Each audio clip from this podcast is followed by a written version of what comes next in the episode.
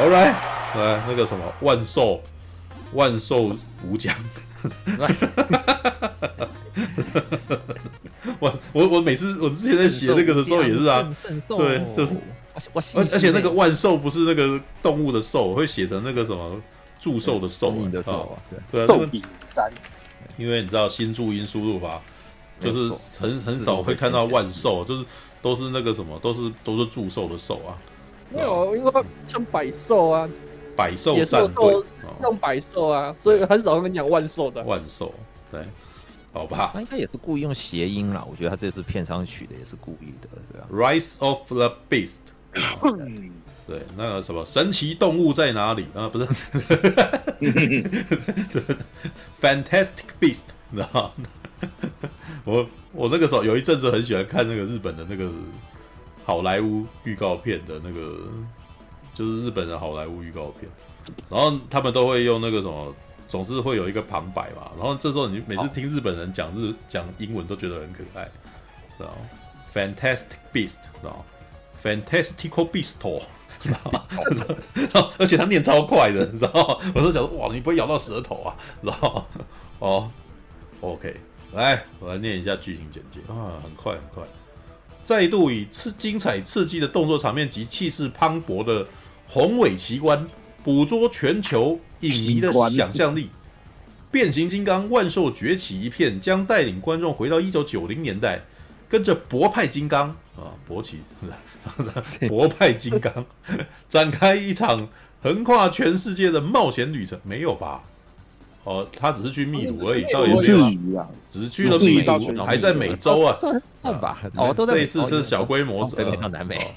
并且介绍一个全新品种，好吧，动物应该用品种，全新品种的变形金刚强大金刚加入博派变形金刚与狂派没有，这次不是这次没有狂派哈，那个没有看，这个是恐惧金刚啊，对啊，百变金刚掠夺兽，恐惧金刚变形金刚啊，在地球上的大战，变形金刚万兽崛起啊，一片由小史蒂芬卡普尔执导。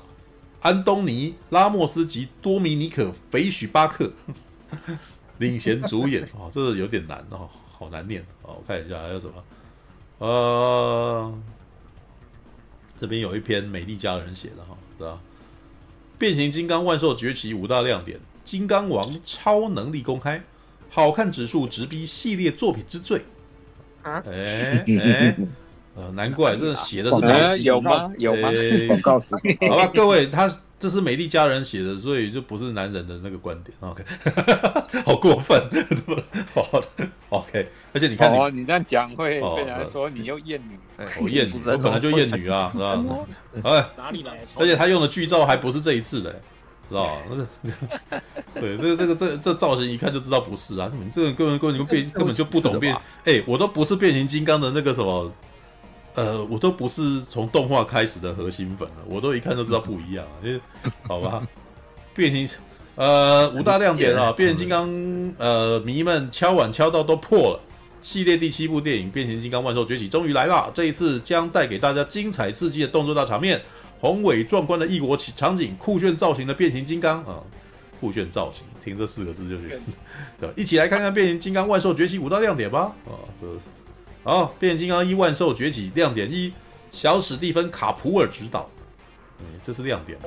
啊，这一次找来曾执导《金牌拳手2》的新锐导演小史蒂芬卡普尔执导电影《变形金刚万兽崛起》，将带领大家观众回到1990年代，跟随博派金刚展开一场横跨全球的冒险旅程。此外，全新品种是不是刚刚念过啊？的变形金刚强大金刚将成为他们新盟友，准备与狂派变形金刚在地球上展开一场大规模决斗。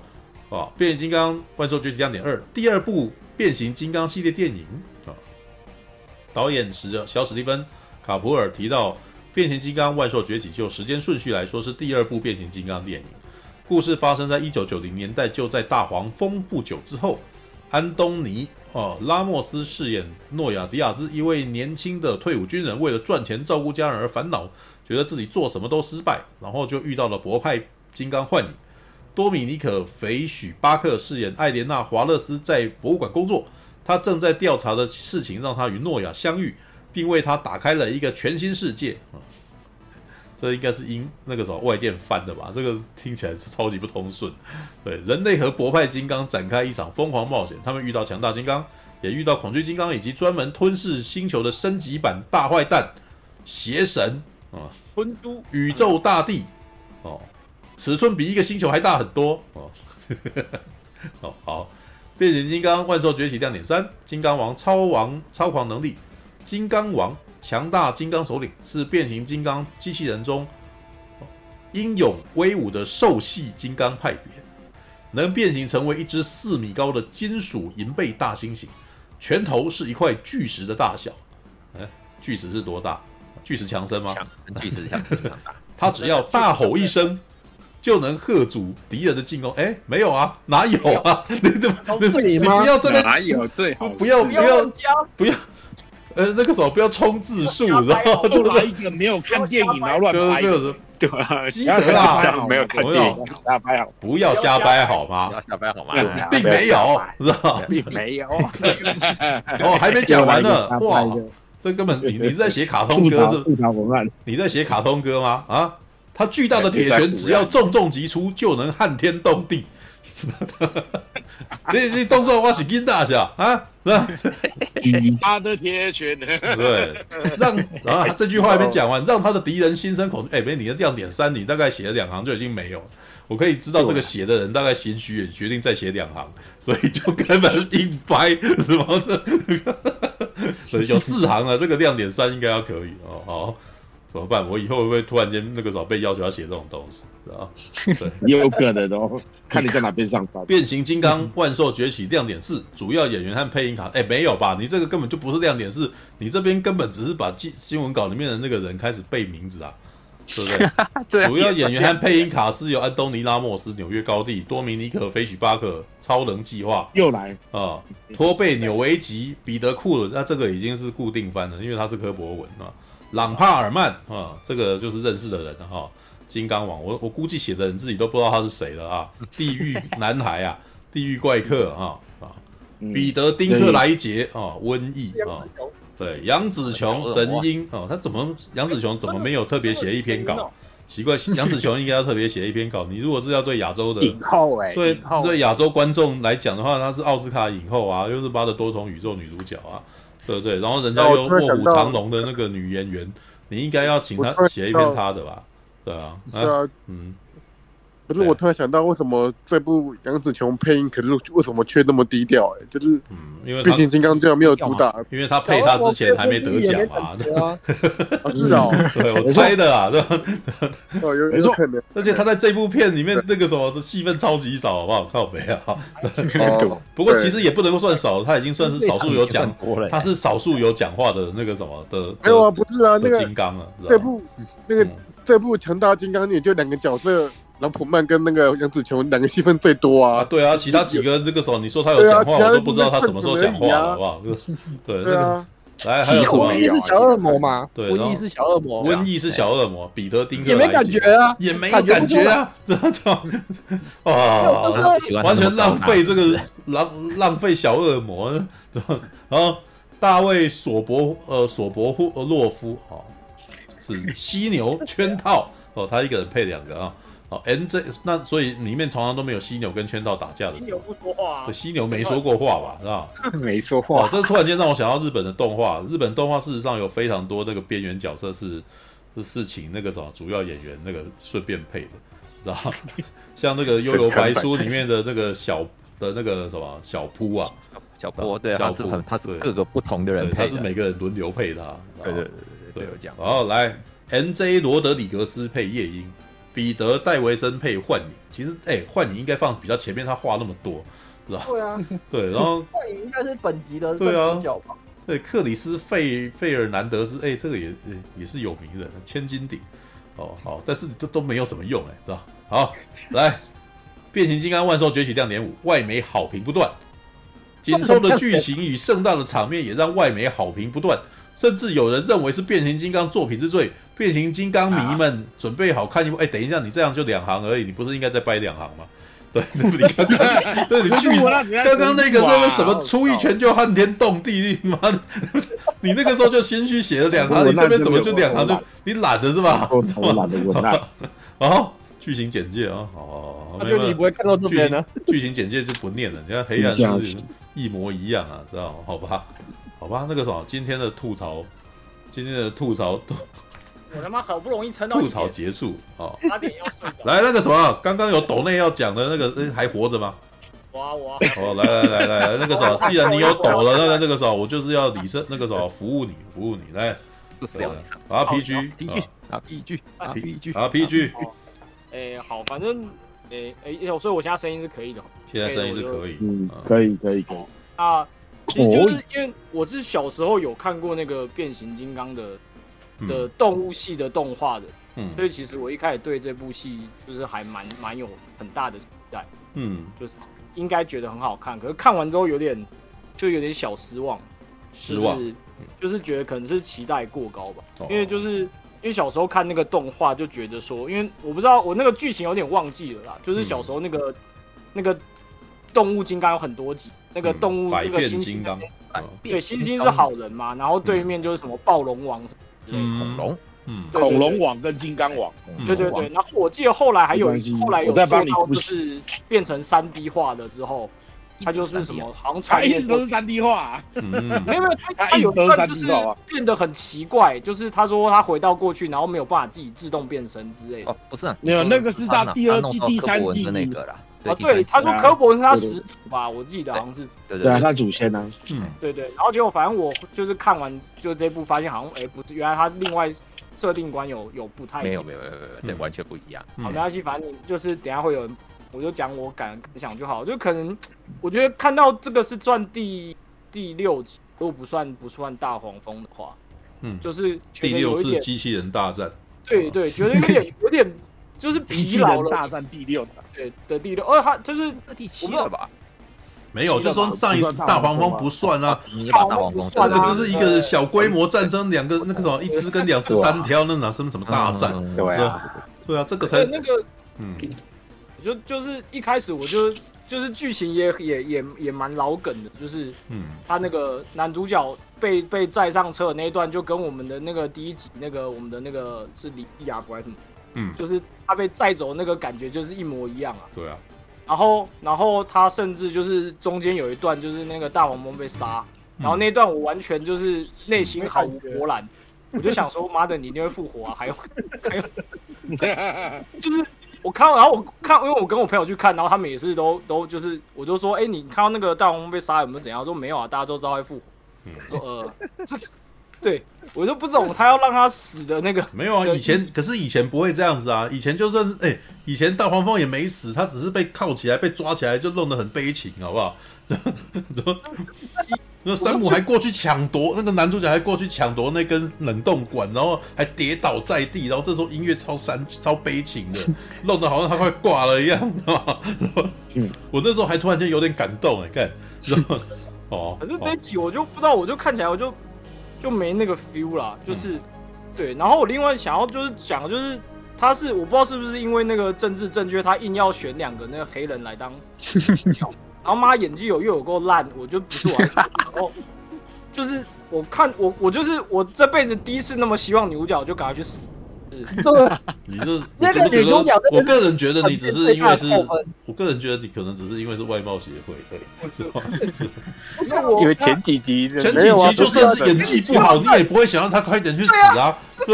不是，因为前几集好看的。富哥，你要想以变形金刚的历届女主角都是正妹啊，尼克斯克斯、罗西康廷顿，第4集的，还有第5集的，忘记名字，重点就是根本跟演技没有关系。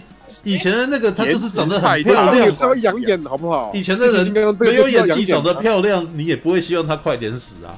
对不对？像这，主要是没有演技，也没有颜值啊。所以你没有颜值的情况下，你演技就必须要让我信服啊！这个你要搞起啊，你要我搞笑啊！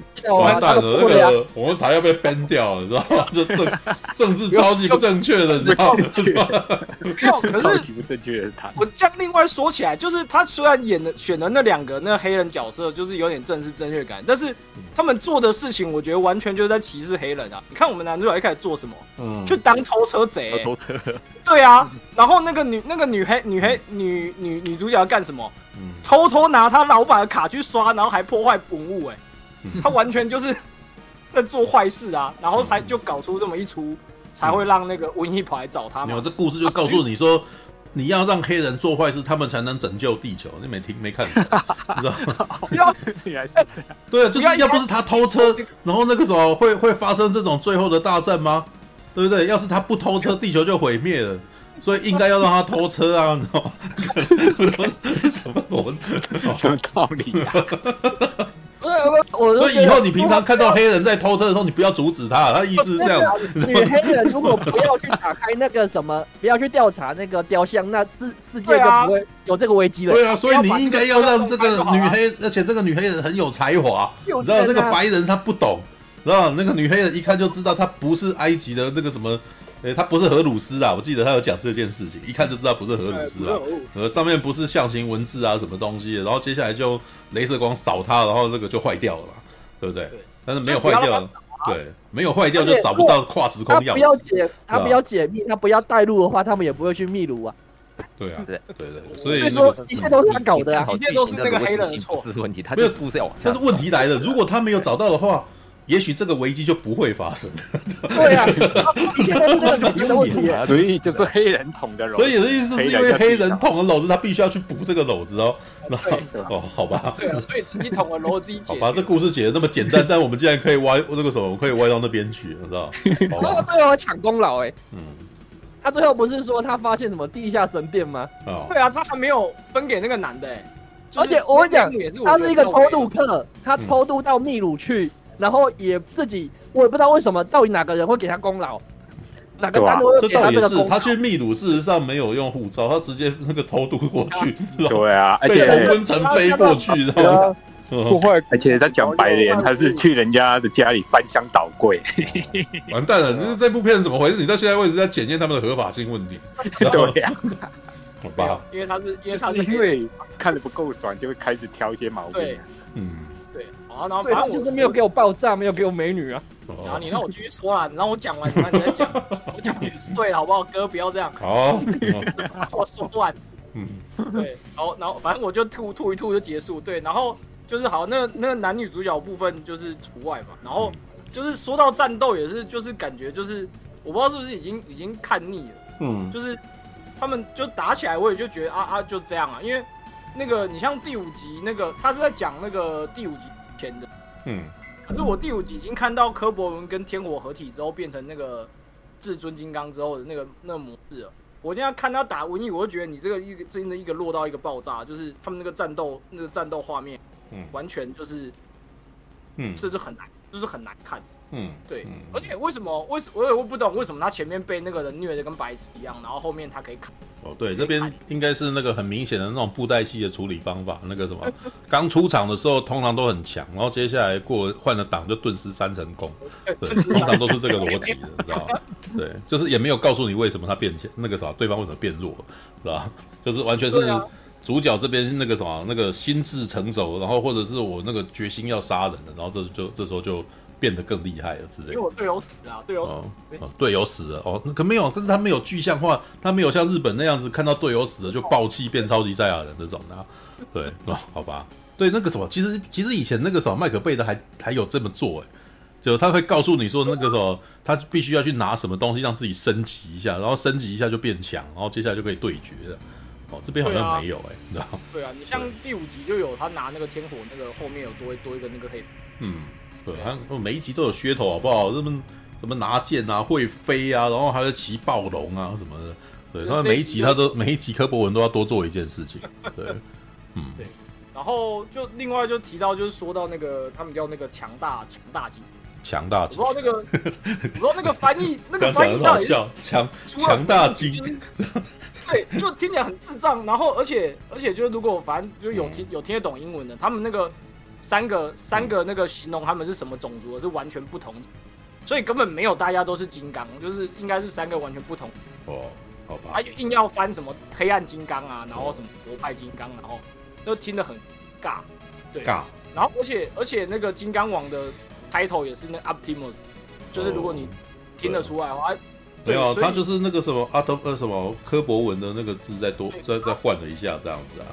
对啊，柯博文应该是一个那个什么种族的领袖的那个称谓是吗？就是我不知道，因为他对啊，他说那个他那个金刚王也叫 Optimus King， 然后柯博文就叫 Optimus Prime 啊 ，Prime 另外一个叫 Primal 啊那个。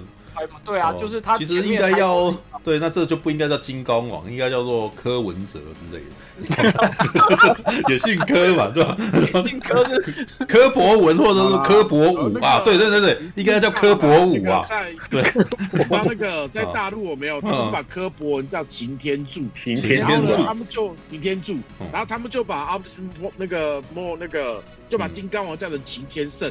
擎天神哦，这样可以啊，这样是应该就是 Optimus 应该就是 Prime 就是博派的王啊，博派那个 Optimus 为什么都听起来很怪？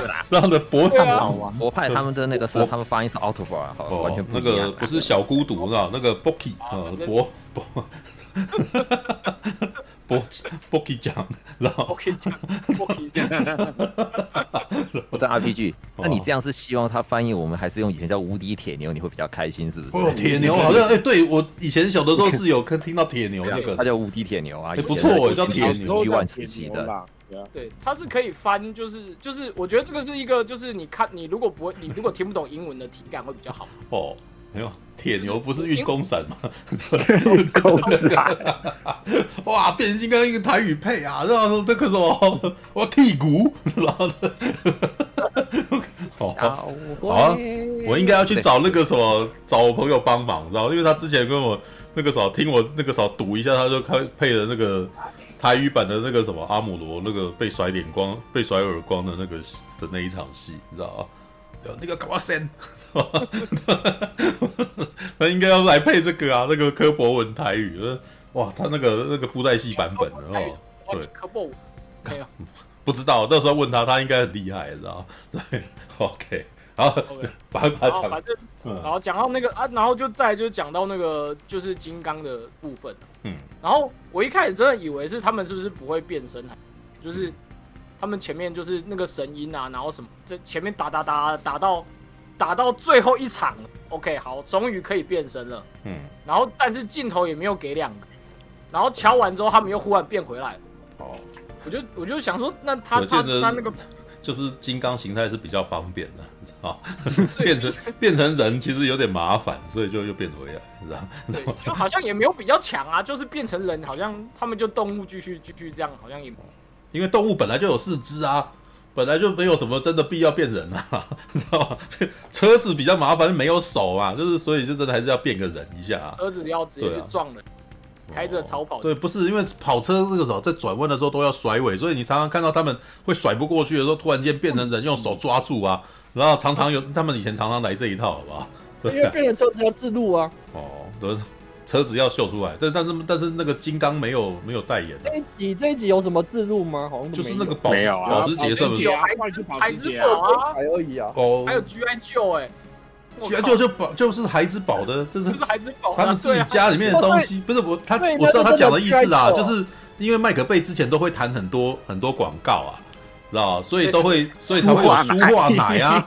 对，舒化奶是因为到中国去谈到了中国的那个什么大厂商，然后他们又超有钱的，所以就突然间做了一件奇怪的事情嘛。可是其实你仔细看一下，2007年变形金刚事实上也都是广告啊，知道？就是什么都全部都是，我记得应该全部都是雪佛兰啊，然后什么的车子啊，对啊，然后还有各种那个，我记得应该还有很多厂商，应该还有可口可乐那种东西也有跑出来啊。啊有啊有，之前有撞到那个车子掉了一堆可乐的那个就是啊。对啊，所以那个时候其实有很多广告，但是这一集好像没有广告一样，不多啊。就孩之宝的，我不知道那个，兰博基尼，然后保时捷这个算不啊？保时捷应该是有置入的，应该有啊，应该有，因为那个旧车吧，因为那个什么，据米莎跟我讲说，幻影本来就不是保时捷，对，幻影是那个什么，幻影好像是 F1 啊，是一级方程式赛车，它是一部赛车，对对。但是你知道，你偷车也是不能去偷 F1 赛车，也是卖不掉，你知道吗？我这边直接讲，它有致敬啊。幻影不是后面在那个变，它有变成那个什么蓝宝坚尼跟那个什么，对啊，它有变成 F1 啊，就变一下而已嘛。对，對那就是为了，那就是致敬，对啊，那当是致敬。我看了我有笑一下，对。哦，不然，那我就再讲一个，就是那个最后那个男主角跟那个幻影合体那个部分，然后我看他变身，我就整个大爆笑。因为我第一个想到是那个刘德华演那个未来战士。哦，你想到竟然那我们第一个看的就是光是那个钢铁人啊，因为他姿势一模一样嘛，不一样。而且，然后我后来我觉得更像是那个 X。对，哦，你说洛克人，他手右手又是炮，看根本就一模一样。就是他那个手会射出啊，射出。对啊，那个头盔就很像洛克人，再加上那个炮，好吧。但是我觉得这部片还是有很多可爱的地方啊，因为它有很多很好笑的双关语，你知道吗？对，还有一些电影感。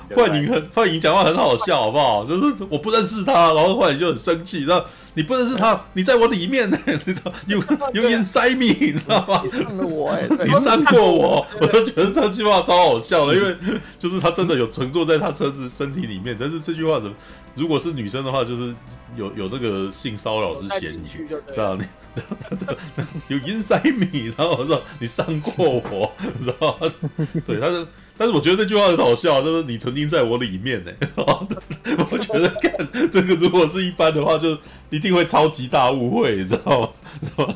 好吧。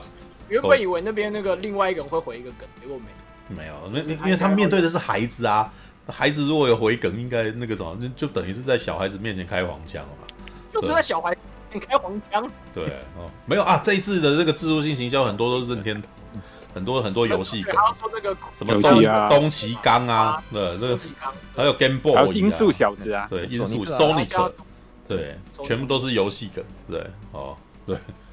对，然后就有了他笑料的部分有补到一点那个分，但是整体来说就是有点偏，嗯，对我来就是我觉得最后那个大战好像也就烧不到羊，嗯，就是那个就是他跟那个最后那个乌云那个对决也是他就是忽然就是一个暴走，然后就直接把他砍，他也没有就是用一个很帅的技能或者就像比如说前你会什么拔出一把刀啊，所以这一集都没，就是看完之后有点就是莫名是吧？莫名的有点空虚这样子吧。对，就是想说我为什么要花这个钱在这里啊？没有啊，还不就是因为那个什么，已经很久没有看到《机器人大战》，我要来看一下。也对，现在就是我老实说，我其实也觉得那个什么，他当然是不比麦可贝的第一集啊。对，但是现在你在现在这个时代，那个什么梅鱼虾也好，不然你又要回去看超人。是啊，对，快看！你想要看机人，就是看这个啊，知道吗？看机人，不然你要看怎么办？那个时候你没看，哎，我影评还没有出啊。我明天的影评里面写的就是说那个啥，哎，这个年代那个啥，你看过能够看机器人电影也是不多啊。哦，要不然在这一堆全都超人电影啊。对，那个啥，希望以后越来越多嘛。哦，比如说钢弹系列，然后讲一讲我就没自信了，你知道吗？然后我就秀了几个 Netflix 的那个改编画面出来，我想啊，星际牛仔、海王，突然间觉得那个时候真是不知道该怎么办，就是还是不要比较好的那种感觉，你知道吗？对，因为那三个我挑出那三个是什么？你看星际牛仔，那 Cowboy Bebop 的真人版那吉安娜那些啥小，然后接下来那个什么恶灵古堡，放了威斯卡的画面，哇，我的，然后都是黑人，威斯卡，然后接下来呢？最近秀出来的那个 One Piece 的那个，他还没有秀人出来，你知道？但老实说，你知道不秀人出来，我觉得就是有一股不妙的味道，你知道？对，恶灵古堡好像要出新的，我好像有看到。你有看到圣斗？老师，你知道我看恶灵古堡的影集版，就感觉起来，你知道看那个人呢，我突然间不是很多人在那边说那什么恶灵古堡首部曲那个很糟吗？我拜托，跟这一部影集比起来，恶灵古堡首部曲好好看，你知道吗？至少那边的人还造型什么，那个人种那个都还接近，你知道？对，哦，用黑人演威斯卡，那是搞错什么？那莫名其妙的，好吧？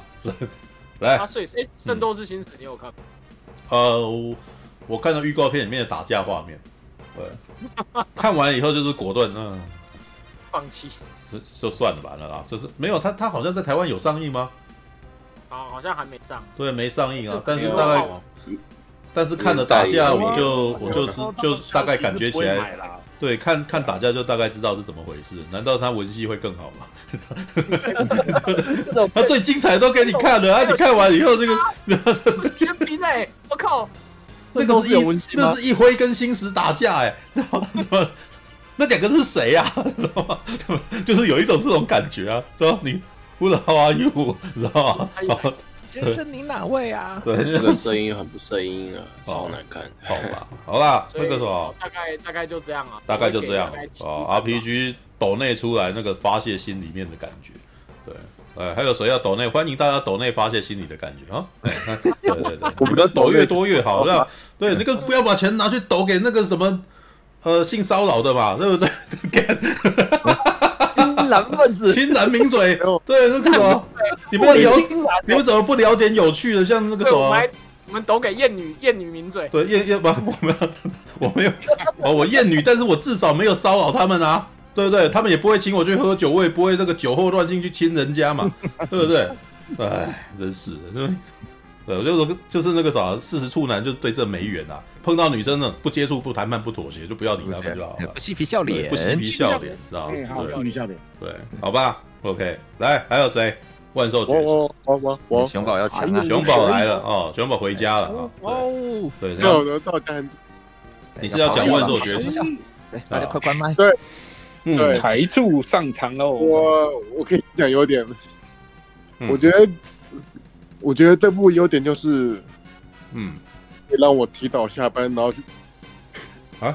这不让你提早下班？为什么？你可以跟你老板说我要看《万兽崛起》，他说哦好，你提早下班。对，因为那天是一个适应，然后那个活动，然后是老板要去那个活动的啦。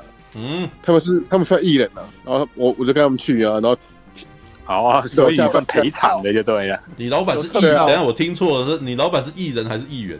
知道？算剔透了。的艺人呢？对，艺人网红是艺人哦，网红啊，好，对啊，继续，嗯，对，然后我觉得看完印象最深刻的应该就是那个啊，哎，兔哥那天跟我看同一场，就是那个阿汤哥跳悬崖的那个哦，超好看的，这不是万兽崛起啊，对啊，可是那一场播预告片啊，我觉得超好看的，哦对，那个预告片真的很猛啊，那个记录，那个阿汤哥跳那个很屌，果然是台柱会有的发言，你知道吗？我看万兽看变形，万兽崛起最好看的是看到汤姆克鲁斯跳崖，对啊，那很好看的，而且他还不止跳一次，他跳两次，你知道吗？对，而且在那个美丽华大只那个美丽华那个里面看，哇，嗯，超级身临其境，我觉得。我会因为那个预告片而让我去看那部电影，真的，我觉得讲的不错啊，因为我在看。那个万兽崛起的时候，我也觉得珍藏下来就是不可能任务预告片最好看。对啊，好吧，那你就是花了300块去看汤姆克鲁斯跳海。我反而觉得那个纪录片啊，完全吊打那个最后大决战呢。我这个完全不知道那个打架是在干冲杀小啊，就是觉得。没有人家有翻筋斗啊，所以就是有分的，你怎么这样子？不是就是打得很乱，然后很。不是啊，那个打的那种第一集开始就这样子了。不是，可是我觉得第一集最起码还有做到爽，跟我还可以记得就是密卡登，那个什么科博文抓着密卡登，然后冲撞很多大楼那个画面，我觉得很震撼。哦，一些很震撼的画面。可是可是那个最新版那个大战，我完全记不起来有什么记忆点的东西，就觉得很乱。洛克人打大怪兽，洛克人没有，就是洛克人。就是我觉得他变那个机器人那个，我觉得蛮新鲜的。我觉得当下看哇一下这样子，可是看久我其实我觉得还好，就钢铁人这样子而已啊。我觉得了无新意。麦可贝的事实上比较乱啊，我就是觉得他这一次已经是降阶了，而且你知道他们这群人打架可是非常的那个什么为地球人着想。他们是跟七龙珠里面的人一样，我们找一个干净的地方打架啊，对吧？对，就是你看，不是人家那个时候以前麦克贝那个年代，他是根本不管的，你知道吗？就是基本是都更天王，然后就到处破坏，然后对啊，地产商都很高兴，接下来可以再盖，你知道吗？就是我感觉他这集的打架好像比较。嗯，破坏性没有那么高的感觉啊。是啊，就是我觉得麦可贝那个破坏性比较高，他没有花很多钱在旁边做那些非他走石吧？对啊，对啊，对啊，对啊，对啊，就减少。然后好了，我可以先讲这部电影的优点的。我的抱怨就是，我觉得其实看完之后，我会觉得男主角其实蛮有魅力的，就是。啊，男主角其实蛮有魅力的。你讲的男主角是那个是人类的男主角还是那个变形金刚？当然是人类男主角啊。哦，嗯，跟女主角比，确实很有魅力啊。我能这么比，然后更有，有他自己的风格，跟有不是在那种嘴炮跟那个，因为以往都是那种嘴炮跟那个很屁孩的感觉，可能他确实是成熟的感觉，就给。金刚带出不一样的风格。我看到梦露米莎强撑他的病体，然后来打字，你知道？然后还有这个，然后他这个演员，我感觉到他的帅跟有型这样子，就是有让我记得他这个人。哦，对啊，我觉得还不错，很棒。嗯，很棒。对，然后就是那个反派的战斗力，我觉得也很棒，就是很强啊，感觉。就我感觉就是。一面倒，我在看的时候，我都很纳闷，说那个科博要怎么，就是那个一开始的时候，嗯，对啊，就是我一开始完全被屌打，哎，就是反派那么强，然后就让我觉得很匪夷所思的是说要怎么打得赢啊，就是对啊，那个反派那么强，然后到后面感觉还是很难赢的。的感觉，我觉得反派的强大有反派的压迫感有出来，其实我真的觉得，嗯，对，反派的压迫感，强大跟压迫感有出来，哦，对，虽然我觉得就是很样板的，就是一般那种玩命关头里面出现的那种样板的反派，哦，对，嗯，对，然后好像没有优点了，啊，好，没有优点，好，再来我要开始抱怨。然后开始抱怨，哎，没有，原来你还没有讲完，先讲优点啊，好，对，好，对，努力的找优点，努力找优点，有，我觉得这部电影那个导演放的歌曲我都很喜欢的，就是，哎呦，原来你是嘻哈那一挂的，对，一些嘻哈歌曲，我听的时候我觉得很兴奋，我在电影院的时候放的感觉，所以你很喜欢在打架的时候旁边有人在那边念你这样子，啊。也没有了，可是羞怕，然后有可以的，因为我啊，可以啊，我觉得这样蛮酷的，我觉得导演挑的那个歌都蛮有品味的，我觉得很棒，哦，这也是，OK，我觉得很值得加分，然后加分哦，也有嘻哈元素，对，加分，然后好了，老实说，我觉得每个金刚我都。国派这边我都记得了，就是大概角色的个性什么的，最起码我觉得比那个旧版的比较有一点点认真在塑造每个金刚的角色的性格，就是没有那么的划水跟过长。对啊，对，好，我这边把优点全部讲完了，把优点我大家开始抱怨了，你们可以调小声开始抱怨啊，没有你们。快说吧，对，就是我真的觉得，就是女主角的部分，你们刚才讲到，就是我觉得女主角，我觉得其实她不是长得不好看，就是我觉得跟以往变形金刚女主角比的话，就是没那么优啊。我们看变形金刚就是要看机器人嘛，然后看跟那个屁孩那个不知道搞什么事情，然后还有看那个笨妹嘛，但我觉得这个。导演的选角，我就觉得他选这个女生，我觉得很怪啊。就是我在看这部电影的时候，看完之后我也没办法喜欢这个角色。然后我觉得这个女演员长得也不是说这么的，我不会觉得她不好看，我觉得没那么漂亮而已啊。对我这样讲很婉转美啊，对，不是正美，可以帮我补充啊。没有很丑啊，这样子就是没有正确。没有我觉得他就是配角达人，他就很美。这个他没有任何特点，没有让我用一个比较90年代的那种形容词，就是她是比较邻家女孩一点。 对，比较朴素一点。没有邻家女孩，这也不是我想要，形容他的点了。就是，所以你这样也不能接受哦。好，对，不能接受。所以我觉得他很适合当配角这样子啊。就是我觉得要当，我觉得当女主角的话，我觉得应该有其他更适合人选了。对啊，是啊，但是他也没有很主啊，他也蛮配的。不是，我觉得他没有任何特点，他太路人了。他就是没有，我觉得没有很路人，就是我记得他，可是我觉得可以有更好的选择啦。对，对对对。然后再就是那个打架部分，我一开始看的时候，看他们在那个什么博物馆里面打架，我觉得还蛮新鲜的，就是很真的，就像初哥讲，很久没有在电影院里面看机器人电影，我觉得一开始那个打架有震撼到我，可是也就那一场而已。 后面就没有了。对对，因为那个震撼是我感觉到反派有很暴力的感觉，很暴力，然后很有 power。可是我不知道为什么到后面的几场的打架，我都觉得越来越疲乏跟疲态，就是其实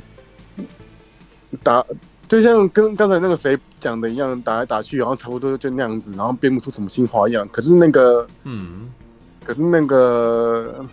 月底那个新宇宙可以变出很多新花样，我真的觉得很厉害。哇，对，可以变出很多新花样。这不要，这不能比啊，拜托。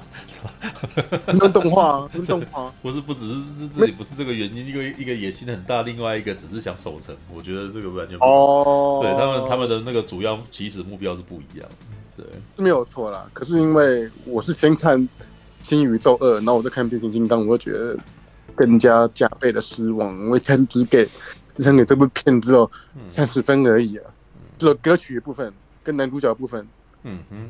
对啊，我真的觉得我开始抱着很高的预期在看这部电影，然后我不知道为什么我突然有预期，还好，对我这部片我有去预期，因为预告片什么我感觉很酷很帅啊，然后我觉得，我真的不知道这部电影为什么可以这么难看的啊！我讲实话，我看完之后我觉得，让我觉得很失望，说，还有今天不是我花钱去，难得今天台柱跟线性都是有那个共鸣的，你知道吗？还好我今天不是花钱去看这部电影，不然我会觉得我这个300多块是被浪费掉的感觉啊！不会啊，不可能，我预告片好看，对啊，那个预告片好看。哦，花300块进去看汤姆克鲁斯跳崖，附带万兽崛起，这样子是花400块，而且我真的要说。我在美丽华看那个不可能任务的时候，我看那预告片是很身临其境、很逼真的。可是我不知道为什么看到变形金刚，我就觉得变成平面这样子啊，那感觉完全没有了，那感觉完全就是完全不同的东西，不同境界的感觉。对啊，然后我真的觉得那个什么，最后那个 G.I. 就那个嘛，如果这部电影是好看的话，我会很期待。可是这部电影完全破坏了我之后对 G.I. Joe 这个期待值。不是 G.I. Joe 不是已经很多部电影了吗？那个特种部没有，他们要就目前应该就3部吧。对啊，不是都第1集、第2集跟那个什么，那叫什么蛇眼啊蛇都没有做起来啊。对，这本书都没有做起来，不是吗？都没有做起来啊。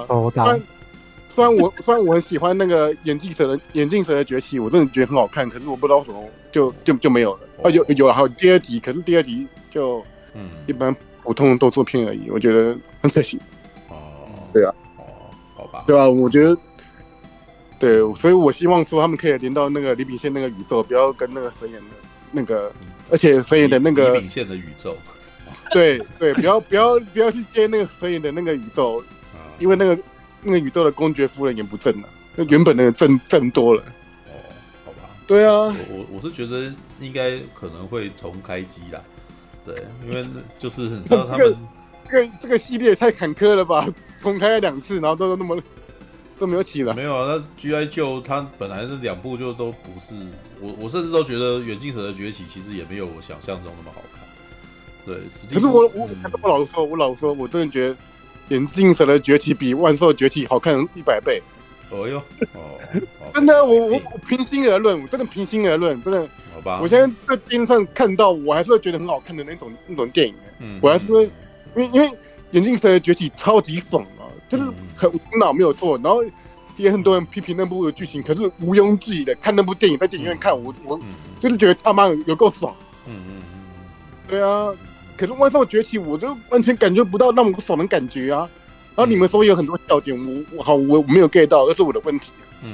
但这部电影的幽默，好歹麦可贝的幽默我可以 get 到，就是他很北南很好笑，然后一些很滑稽的笑点，可是我觉得很好笑。对啊。然后这说讲的蛮好的。对，然后差不多就这样子啊。对，差不多就这样。我讲完了。OK。蛮好的。我讲的应该不会太直接吧？应该也很直接。你刚刚那个脏话都骂出来了，那还不直接的？你这样是有婉转的，对吧？哦，抱歉，我刚刚太直接了。那个所有必须讲。没有，就是需要直接的啊。那个我不是跟你讲过，我刚刚就讲了，那个时候只有在实况里面才可以盯到赤裸裸的情绪嘛，对不对？好吧，对，就是需要这种人。可是我还要补充了，就是那个当下有其他。4个人嘛，就是公司的人，然后看完的感觉也跟我差不多啊，就是没有那么好看的，没有那么好看，对啊，对，好，差不多这样，差不多。好，来还有谁？我看一下，谢谢你要写吗？还是那个？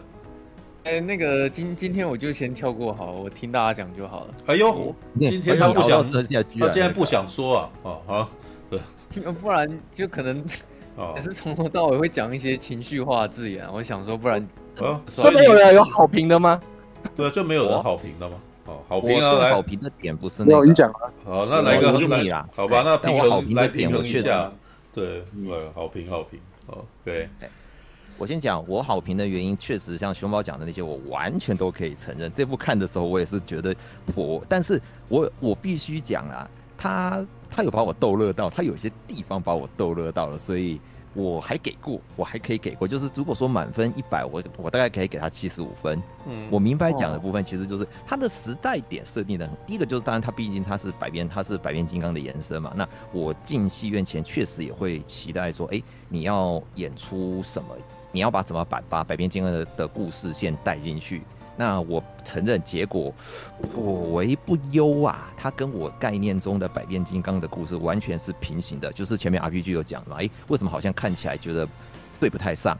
因为很明显的，百变金刚的故事，我先跟大家没看过变形金刚人解释一下，那个变成动物当初在台湾的那个第4台播的百变金刚，它是我们比较。就是麦可贝那个所谓变形金刚的，就所谓的 Transformer 的那个周星驰、梁咏琪、吴孟达、白变金刚，对，吃电池啊，是不是要吃电池？不是那个吃电池的那个。闹你一下，没关系，知道我不要买马大楼的梗，我知道那个点。好，它是那个时间点，最后我们直接讲，它其实设定的是在算是它的后传故事。所以他们故事其实是一脉，他的时间也是一脉相承的。可是我这次看的时候，所以我一直在等其中一个，就是说，他会不会有跨越时空的剧情？像我甚至看了旁边米莎，我们米莎强撑病体写了一些，他觉得说是因为那个，反而就是因为强大兽们穿越了时间，他们用了那个跨时空钥匙穿越了时间，回到了过去的地球，所以才造成我们看的时间。线不一样，就等于是说我们看过的麦可贝的前5集，因为强大兽在这一集里面，他们一开始发生的事情，他回到了过去，所以故事改变了，历史改变了，我们知道的5集的剧情有落差了，开始有那个所以那个逻辑对不上的地方，或者剧情对不上的地方，可以这样解释。我刚看米莎意思，我大概懂，但我个人不是这样考，我的感觉不是这样子啦，我的感觉他们把它完全设定成就是就是也他们是。类似的种族的亲戚的概念了，就是强大兽，就是 Maximo 跟 Autobot， 他们算是有点像是那个星舰系列的那个罗木兰人跟瓦肯人一样，他们可能种族，他们原始是同一个种族，但是有不同的分支。我觉得现在变成有点像这样的感觉了。OK， 好，我今天讲他逗那个我讲太多了，他逗了我的地方其实就是呢，他很有趣是设定是地球上那个时间点。它是在1994年，对不对？所以它里面用了大量的那个时期的娱乐文化的一些梗概跟一些东西在里面。像一开始他那个弟弟那个跟他哥哥对话的时候，是音速小子嘛，对不对？他们两个的代号，对不对？很明显我们对索尼克跟那个塔尔斯嘛，对不对？是这样子就知道了。然后弟弟身上穿的衣服是什么？他穿的是金刚战士的 T 恤，手上玩的游戏是 Game Boy， 然后他讲说啊，我打不赢库巴，对，我们知道他在玩马里奥。然后接下来最重要的就是我们大黄蜂登场的时候，我所有对这部片的好评，我必须承认都在大黄蜂，他所有讲的那些电影的梗，没有错，对，这一下有看到我的触，对啊，就是我也的确是看这边觉得哎好爽，我那时候还讲说哎。那个什么，请大黄欢迎大黄蜂来，欢迎大黄蜂来我们这边聊嘛，对不对？知道他一定跟我们很有得聊，知道吗？我从大黄蜂第一场戏我就笑出来了，他第一场他那个集结的戏我就笑出来了，他是用终极警探的那个 EVIE Wake， 然后 Mother 没有骂完，对不对？就是那个麦克连的口头禅嘛，对不对？第一句，然后接下来看其他地方，还有就是刚那个 RPG 有讲说他看那个大黄蜂被捅的时候，大家是没有感，他是没有感觉，对不对？糟糕了，我好有感觉哦。他讲的既然有感觉，你太好骗了吧你？太好骗了。他讲的那句话，他被捅之前讲的那句台词 ，Oh Captain, my Captain。哦，对，那一段是那个春风化雨，对啦，春风化雨。因为威廉斯跟最后医生霍克他们站在桌子上的那一瞬间，我是被那个东西带起来的，没有错。我所有对这部片的好评的梗，就是来自于这个部分，来自于他。这些致敬，所以你们批评的那些东西，我完全都可以理解。我也知道这部片其实它就是第一集的，它真的就是把变形金刚1跟2的故事完全几乎复刻。你回忆一下，对不对？它的剧情流程走向完全一样，哎。但是好一点事情是，这个主角他就像熊宝讲，我必须讲，熊宝说的对，就是我当初看变形金刚1的时候，我一直有那种不耐一点，就是我其实很不喜欢变形1、2的主角，包含。那个三迷，他叫什么？李必福，西亚李必福，西亚李必福。我对西亚李必福，一开始我就不是很喜欢这个演员的外形，包含他的演后，他演那个屁孩的个性，我个人蛮不喜欢的。所以这次这个主角是一个算是认真对待自己，好哥哥，尤其是最后偷车那一段时候，我有一点就像那个啊，在最后关头的时候，不行，他已经被逼到最后关头，但最后那一刻。良心发现不行，我不能这样做，我要下车。靠背，我下不去。然后我那时候我有笑，我有被逗乐到。我想说，我有被他逗乐到。然后，尤其是因为这个主角，我对他的印象是他是演那个汉密尔顿跟纽约高地的，所以我看的时候，我一直在想说，你接下来该不会要唱歌了吧？因为这地方他因为两个都是歌舞剧啊，对我一直在想，尤其他的舞的表演魅力，我觉得是不能说很强烈啦，在这部片子里面，尤其是变形金刚，其实他不是讲。人类的戏，但是这一次人类的戏意外的不，我觉得人类这次这里面讲意外不算太花瓶了，对不对？你以前山姆，我就觉得山姆以前他的，你做他的作用，除了跟大黄蜂变成妈吉以外，好像也没特别值得，尤其是我一直觉得他是把大黄蜂当成是自己的所有品啦，但这一次，跟诺亚，我觉得他们在相处上真的像朋友。我的感觉比较像朋友了，尤其是幻影优势，因为大黄蜂不能讲话嘛，尤其个性又乖乖的。说实话，我知道大黄蜂的个性就忠狗个性，然后就乖乖的，他不会去做很多太搞怪的事，就是一些事情。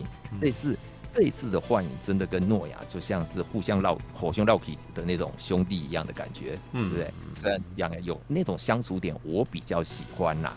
那再来我们讲到那个就是机器人的部分，我一直觉得很奇怪，到底动画设计组对有些角色他跟他有仇吗？我有写过。那个千斤顶，你既然都要回复 G1 时期的造型了，说实话，真的，他这次柯博文，然后那个跟柯博文、大黄蜂，然后幻影其实有一点变化，他不是完全那个用他那个 G1 时期的造型，但是那个雅倩 RC 是完全一样的，然后那个但是最奇怪的事情就是千斤顶为什么要面包车啊？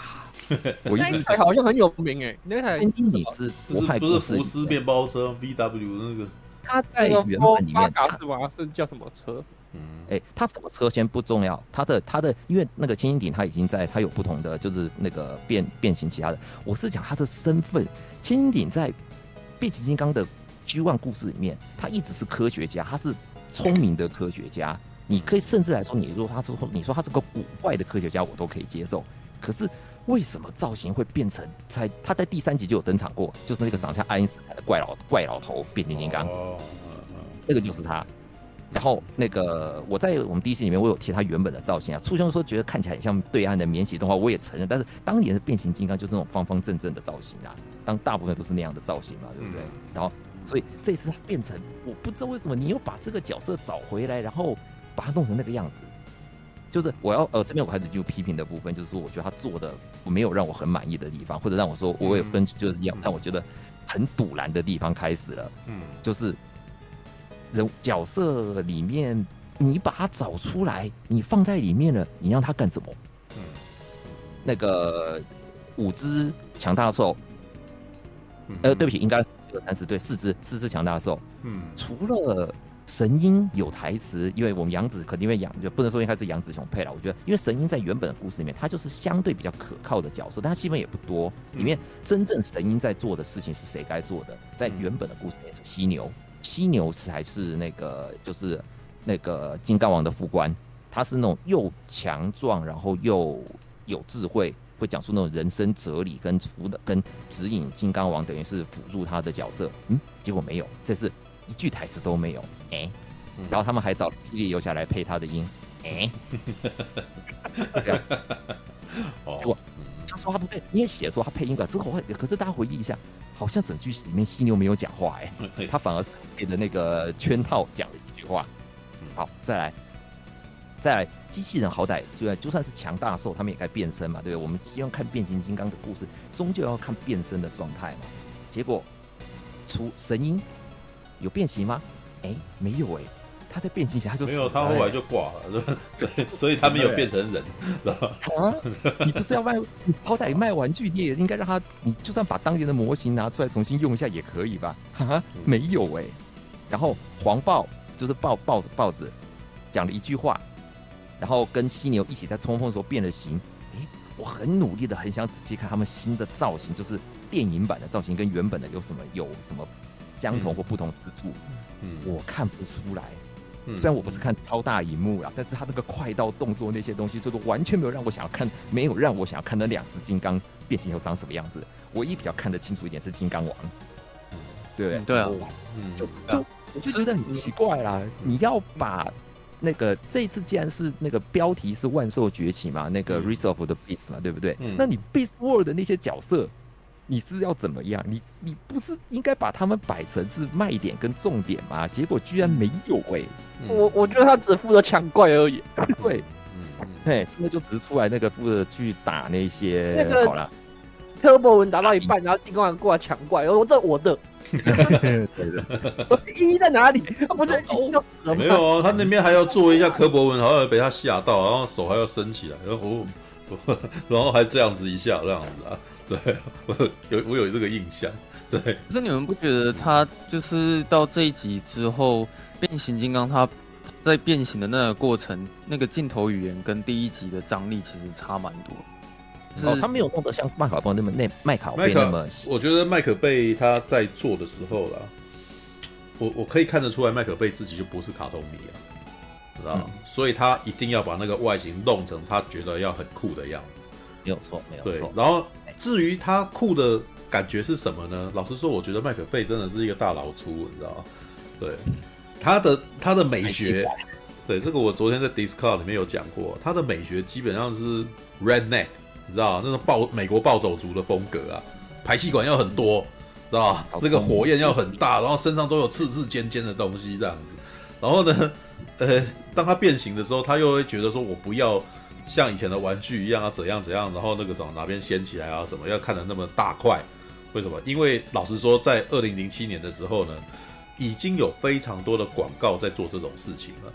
所以他就会觉得说，我要既然要做电影的话，我就要做的非常不一样，所以他就会开始身上有非常多小细节在变，你知道，变到让你觉得，干他到底怎么弄的这样子，对，这个从那个我记得在电影2007年那个版本一开始的那场戏就很震撼啊，就是那台直升机啊，在破坏直升机进入，对，直升机进入那个那个什么那个他们的军事基地里面，然后军事基地，然后镜头还刻意给他一个比较大的特写，然后往上扬起来，然后他的身体突然间整个长起来，然后整个大变这样子，然后大家吓到这样子，对啊，那我觉得可是好啦，我先越过那个，然后再讲，先解释，先讲一下我这个我的感觉啊，大概从大黄蜂开始，他们开始想要去照顾核心的玩具的那些粉丝群啊，所以就会变成你觉得不合逻辑的东西全都出现。因为在卡通里面就这样，我那时候看的时候我就知道了，他妈一开始打赛博坦星里面的打仗，然后里面的那个什么的变形金刚全部都已经是卡车跟跑车了，然后还有那个飞机了，然后我就想说这不对啊，对，你知道麦可贝其实是会去，他很在意这种事啊，知道？那这不合逻辑，我要把它合逻辑，所以他在赛博坦星的时候，那些那个什么外星人全部都是机械生命体这样，然后他到了地球才给他一个理由，说他们要隐姓埋名，他们要隐藏，所以才会扫描那个卡车，然后自己也变卡车什么之类的。哦，就所以里面有一段蒙太奇啊，就是所有的那个机器人到了地球以后，到处去扫描车子啊，对不对？然后就每个都不一样这样子啊，哦，对。但是呢，你知道，就是从大黄蜂开始就已经没有这回事了，因为所有的那个核心喜欢玩玩具的观众哈，哦。小时候玩变形金刚玩具，看变形金刚卡通的那个都觉得这不对，知道吗？所以就变回来了哦。这一次我其实觉得他们在变形的时候也是那种概念啊，对，就是用当初 G1 的概念。我其实有还蛮认真看他怎么变形的，然后我注意到一件事情啊，你知道，通常柯博文变形，他是那个什么帮你的脊椎那个什么转360转180。啊，就是基本上一般人这么做应该就死掉了，就是会瘫痪，对。但是那个柯博文可以嘛？对，他就是转，他是这样子，好像转那个魔术方块的那种形态，然后把它弄起来了。对，可是金刚王他们呢，你知道 Maximus 的那个基本上是打滚，他们是原地转圈，然后那个什么变，对，所以一个是往左右转，一个是往那个什么前后转，这样前后转。对，他有点特地要强调那个玩具的那个朴拙变形的那个感觉。然后这个完全是两条不同的路线啊，知道？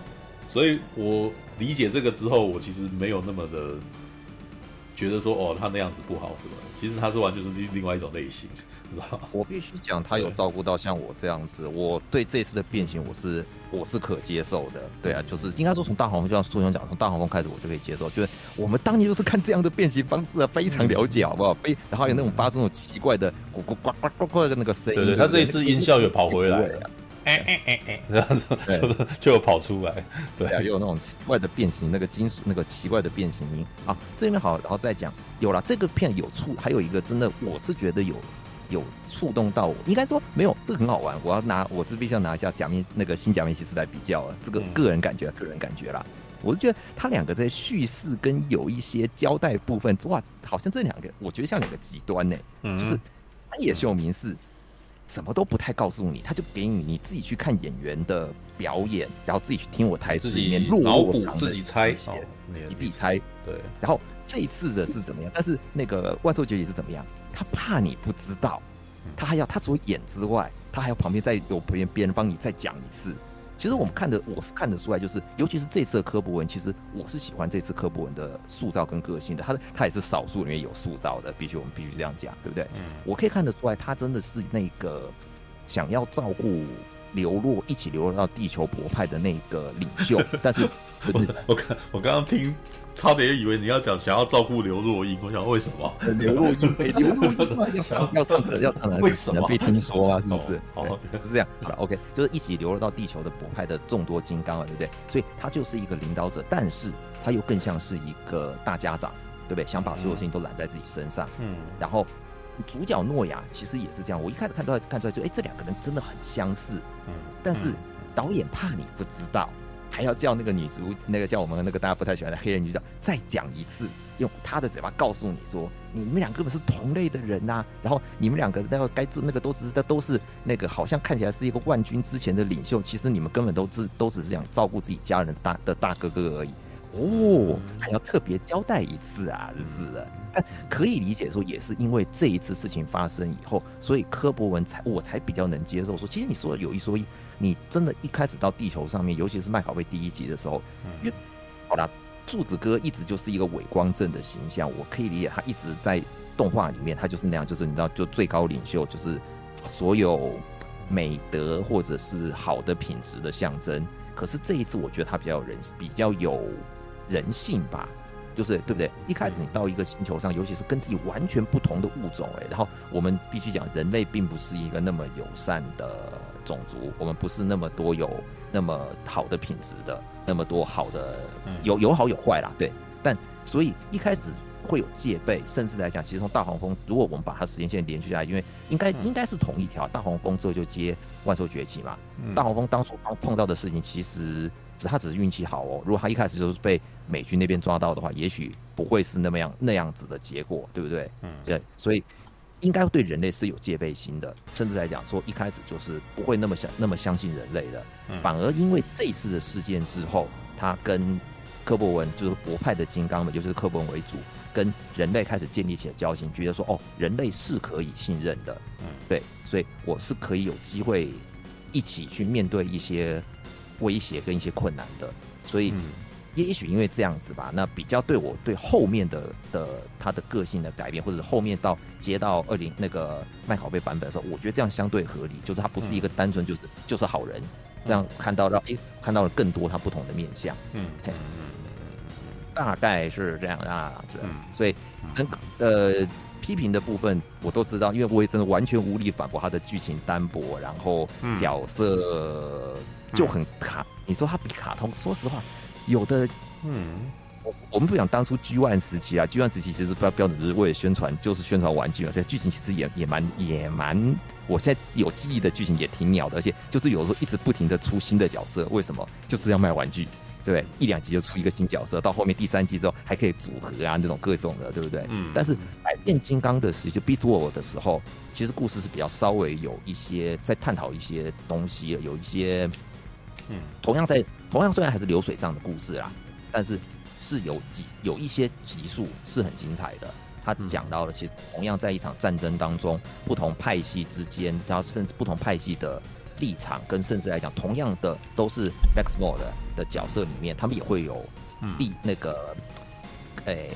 念的冲突或者想法的冲突吧，对不对？所以，但这一次完全没有这样的东西，所以就只能把它当成是一部大家讲的吧，就像是就是一部娱乐片，不太被娱乐到的娱乐片看一下，自己从里面取得乐趣。像我这样自己从里面取得一些乐趣的话，还可以过啦，但你说多好看吗？对，可就75分嘛，还可以过，可以，这75分就起码比我看的假面骑士心里舒服一些，对啊，对，好吧，对，这是 Jimmy 的不算好评，算是无力之好评，对，也没有啦，也没有多无力啦，好评中的唯一好评。他的意思是说，因为他是宅宅啊，所以他那个什么能够看得出一些他的梗在里头。所以当看到梗在里头的时候，他其实也还蛮开心的，对。虽然那个时候他也知道有些东西就是比较弱啊。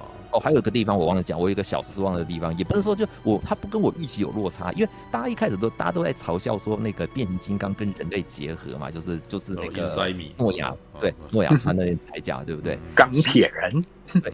但其实我解释一下，变形金刚在大概日版那边的故事，它有分美版跟日版。那个马大也许等我有机会帮我补充吧，就是美版跟日版动画里面，其实日版的动画里面有变形金刚是可以跟人类结合的哦。所谓的头领战士有啊，那个头领战士嘛，最早的那个阿华，你讲是后面的，我讲说最早的时候有一个版本是那个就是日版的变形金刚里面，它是。超能战士就是 God Warrior 跟我忘记他系叫什么，反正就超能战士跟超神战士，他们是可以人类得到某个手镯，然后那个敲击以后变成穿着铠甲的造型，然后再变成变形金刚的头或者身体某一个组装零件组装在他身上，就可以再继续变形，就跟车辆结合就可以变形了。我原本以为会玩这个梗结果哈没有哦，你真只是穿铠甲而已哦。然后对啊，包含就是你最后稍微合理，他把主角我一直在想主角为什么要有那个机械工程跟那个通讯学的好像技能吧。好像就只是为了最后让他把幻影拼回来而已，真是的，就这样而已。他没有在里面活用什么这个技能啊，并没有，只有最后把幻影拼回来了。真的有活用技能的就只有女生那个什么考古学家，然后在现场开始秘境探险了一番这样子。对，就是我要解释啊，那个什么古文字啊，然后什么的，然后还自动长一圈下来。我那时候看完以后说，哇，那个。太科幻了吧？对，但是我觉得那个有趣的点是，他们自己也知道，所以说，哦，印第安纳琼斯啊，对，就是他们自己讲了一下，对，就是，我个人是觉得哈，主要的原因还是在于这个导演本身，他并不是动作电影导演，所以他在里面要放一些冒险电影的因子在里头，所以这时候突然间有寻宝元素跑出来了，而且虽然我看完以后，我跟我朋友讲说，他们去寻宝没有真的寻到东西啊，不是那个他就硬走了一圈嘛，对不对？我想吐槽啊，那个神殿啊，那在那边转个圈圈而已啊，然后就打开了，不是在一个那个什么教堂的后院而已吗？千百年来没有人去那边转圈圈吗？只能说经费不足啊，或者大家没有发现，没有人想。其实觉得但是基本上看预算，他好像也是花了2.5亿啊。只能说那个什么，这个是不同的导演，他们的手法不同，所以造成了结果，是吧？麦可贝应该就把所有的钱拿出来炸一番，狂炸一番啊，知道？而且麦可贝其实一直都认为自己很省成本，知道吗？我其实也觉得，其实他也没有说错，因为那2.5亿，然后拍成那样子，你知道，他其他人花2.5亿就是拍这个样子啊，你知道吗？你说小美人鱼也花，不是就是对，你看那个什么，同样的导演，然后你给他2.5亿花，然后会花成什么样嘛？然后我自己觉得那个麦可贝的东西，就是他其实是很有美感的一个导演啊。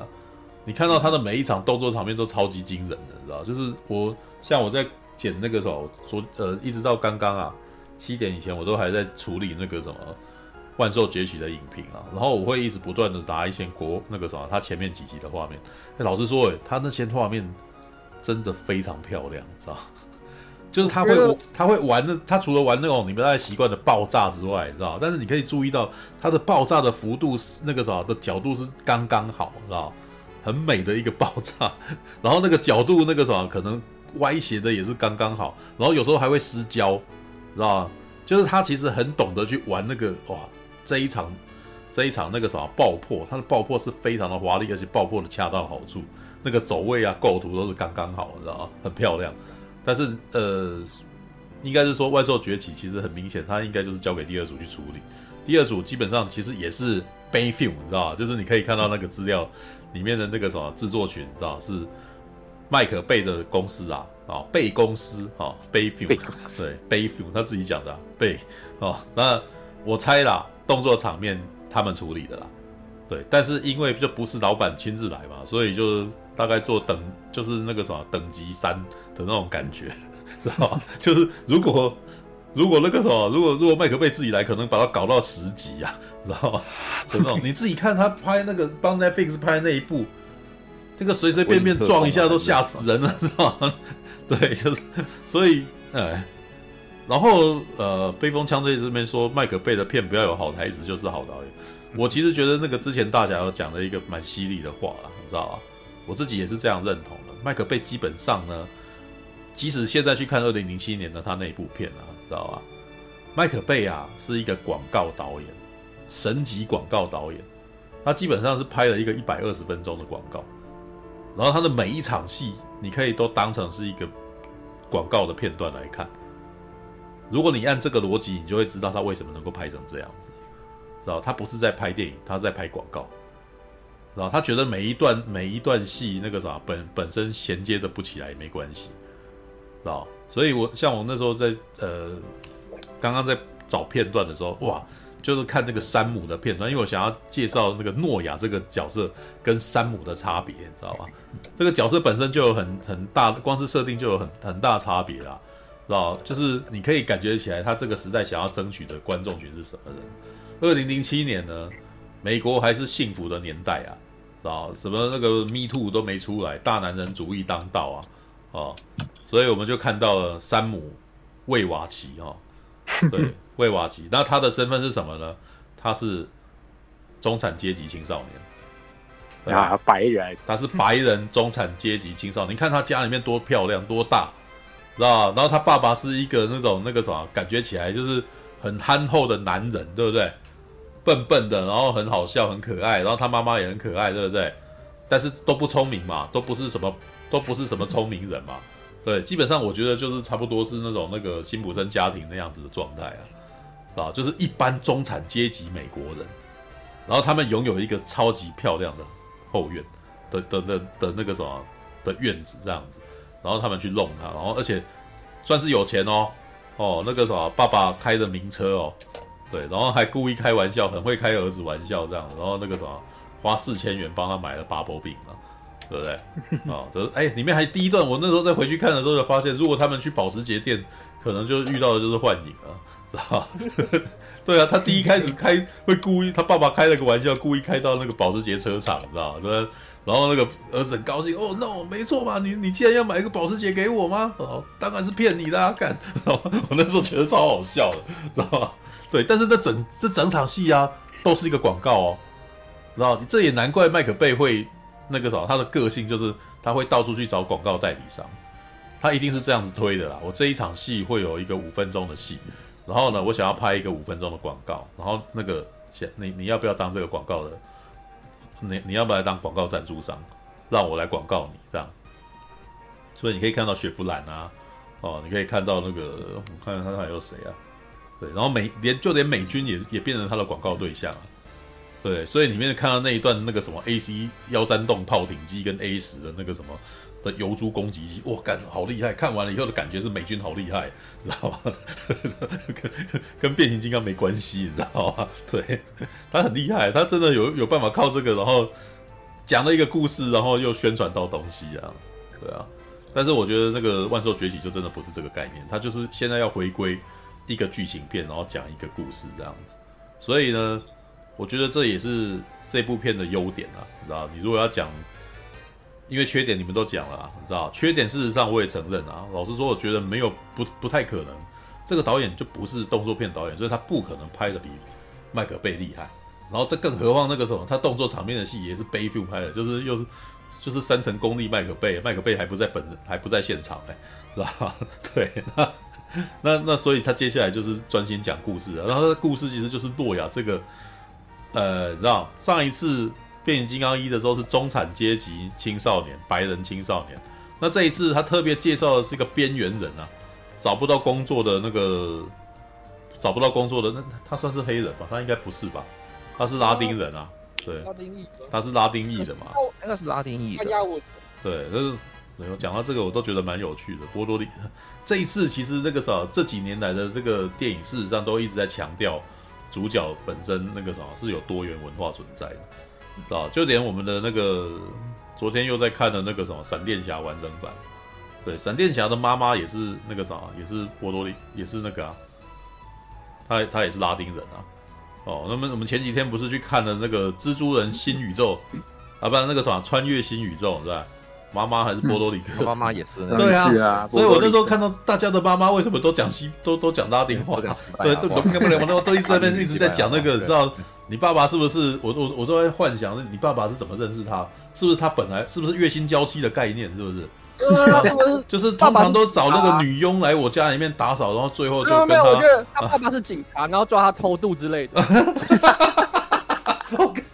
好过分了，知道？所以他是在那个墨西哥边界，然后那个什么，哦，不是，他可能是打黑工了，然后就被我们那个大队长给那个什么抓到，然后他抓到怎么办？很可怜，当压寨夫人这样子干什么？糟糕了，你知道？那什么东西，什么故事突然间变成母汤，你知道？这不是变成那个，这不是很多那个什么 A 片里面的那种。你知道你做错什么事了吧？对，那个奇怪哥，我要惩罚你，然后就解皮带，干什么？不是这个剧情，这怎么是这个？好吧，没有是这样子啊，就是那种他被抓起来了啊，然后啊，白人警察都要扣斗他啊，只有这个黑人警察会对他好啊。哦，所以你是说白人警察可能要虐待这个他的时候，然后这个黑人就过来把白人警察推开，然后说闪开，然后不是，不是这个啊，上专业的来，不是啊，干靠背啊，等一下，越来越歪头，越来越歪头，果然是个艳女台，你知道，全部都一群直男，然后讲一堆不当的话，然后干搞什么鬼啊你们啊，然后看。哎，刚刚怎么讲到这里？哦，没有，我要讲说他是个边缘人，诺亚是个边缘人，对，所以诺亚那个啥，他其实对比那个啥麦可贝版本的那个男主角，基本上他那个男主角根本是养优处尊的，你知道吗？他就是个高中生，然后要把妹，然后突然间那个啥，获得了使命，然后要拯救世界，有没有？2007年版本的是不是这样子的故事？对，当然他还有在讲一些那种军人啊，然后什么，但是那些都是配角啦。对，然后可是你没注意到那个，尤其是2007年，还有非常多其他青少年呢，他还安插很多，你知道什么？也是有一个金发的那个女生啊，然后他们还有解释性台词哦。他们现在那个什么国防部现在都从高中那边直接招人才，哦、对，另外一组那个，对对。然后还有，然后在麦可贝电影里面的黑人全都丑角，知道？有没有注意到他那个？虽然说也是有一个胖胖的，对对，虽然说好像也是高技术人员会破解什么深轨啊什么的，但是他进来的时候就是在那边胡言乱语的那种状态，对不对？我觉得这一集的那个女角就是少了这个，少了胡言乱语，没有，就是他没有长相，他也没有什么演技啊，他就连搞笑都没有，我就觉得就完全不行，这真的纯路人、纯工具。嗯，没有，因为这一次他就是不想要给大家这种刻板印象啊，所以就是这个女生本身就是被设计成一个高知识分子。我们来看变形金刚，就是来看刻板印象的、啊。哎，好吧，你怎么这么的政治不正确呢？政治不正确，是啊，政治正确人不会来看变形金刚啊。哦，对，这其实就是个问题，你知道吗？很奇怪的就是会有性平主义的人，然后想要去改游戏啊，然后说这个要进入性平啊，然后那个东西女性角色要有啊。哦，然后或者是像这样子的电影，然后觉得要有性平元素啊，哎，可是这种片的最核心原始的观众群就是男人，你知道吗？那基本上这个时候麦可贝他当时弄的事实上就是直男需求，你知道吗？对，所以他现在是他们觉得要政治正确，就会把这种东西置入进来，扭转它。但是这样子呢，你看就造成了各位在座各位直男的反感啦，啊，我没看到我要的东西啊，怎么回事？为什么被硬塞这个东西呢？哦，怎么没有辣妹啊？然后，所以他怎么那个什么，怎么男生的那个什么的价值观怎么跟我那么的不一样啊？什么这怎么是边缘人啊？是不是？哦，除非你也是边缘人啊，对不对？那个机器人叫什么？还是在座各位都是退伍军人，然后有工程学背景，然后都找不到工作，对，然后哦，好吧，那个什么，原来不是啊，对，但是大家可能在座的都是高中生，然后那个什么想把妹，然后把不到。然后有车子，希望有辆车子来帮你把妹，这样子也没有。那你希望对方，那你希望这个主角的那个设定成什么样的角色？一个宅宅哦，那个啥，每天都喜欢看动画跟电影。哎，这不是巴波病吗？对，所以他们设计的一个配角是这样子的，所以你就很喜欢那个配角嘛，对不对？对，但是他主要想要讲话代言人，那个啥，希望的代言人是美国的。啊、哦，那个边缘人，希望这些边缘人也来看变形金刚，我猜是这个样子的，你知道吗？因为等于是他们现在需要的那个，对你现在，我觉得我们现在可以把商品那个什么，把它这个我们把它从那个什么卖片子、发行片子的观点来看这部片哦，知道吧？以前为什么是山姆这样子的高中生当男主角？因为当时来看电影的是高中生。啊，美国高中生，好了，他们先假设只有美国本土的那个，他设定这个，当然就希望这样子的人来看电影嘛。像我之前其实有讲过一件事情，就是我小的时候玩那个机器人大战，你知道机器人大战这个游戏是可以自己设定主角的嘛，对不对？然后那个时候呢，他们主角的那个什么生的年龄哦，都是16岁，高中生哦，算起来差不多。我在玩机器人大战的时候也差不多高中了，对。然后可是过了20年之后，那个什么，我在玩《机器人大战 X》的时候，对我已经是30快40的人。然后我这时候玩游戏就发现，哎，男主角28岁，哎，他知道玩游戏的人是老人呢，知道不是16岁的，所以他的那个男主角不是16岁的，你知道吗？所以他讲话也是，而且 X 的故，哎哦，应该我记得是 X 啊，对，还是 Z 还是 V， 我忘记了。好，反正那个主角他还是一个上班族，你知道吗？对，他还会在那边，哎呀呀，这个工作好麻烦啊！可是又为了要领薪水，所以我只有做这样子。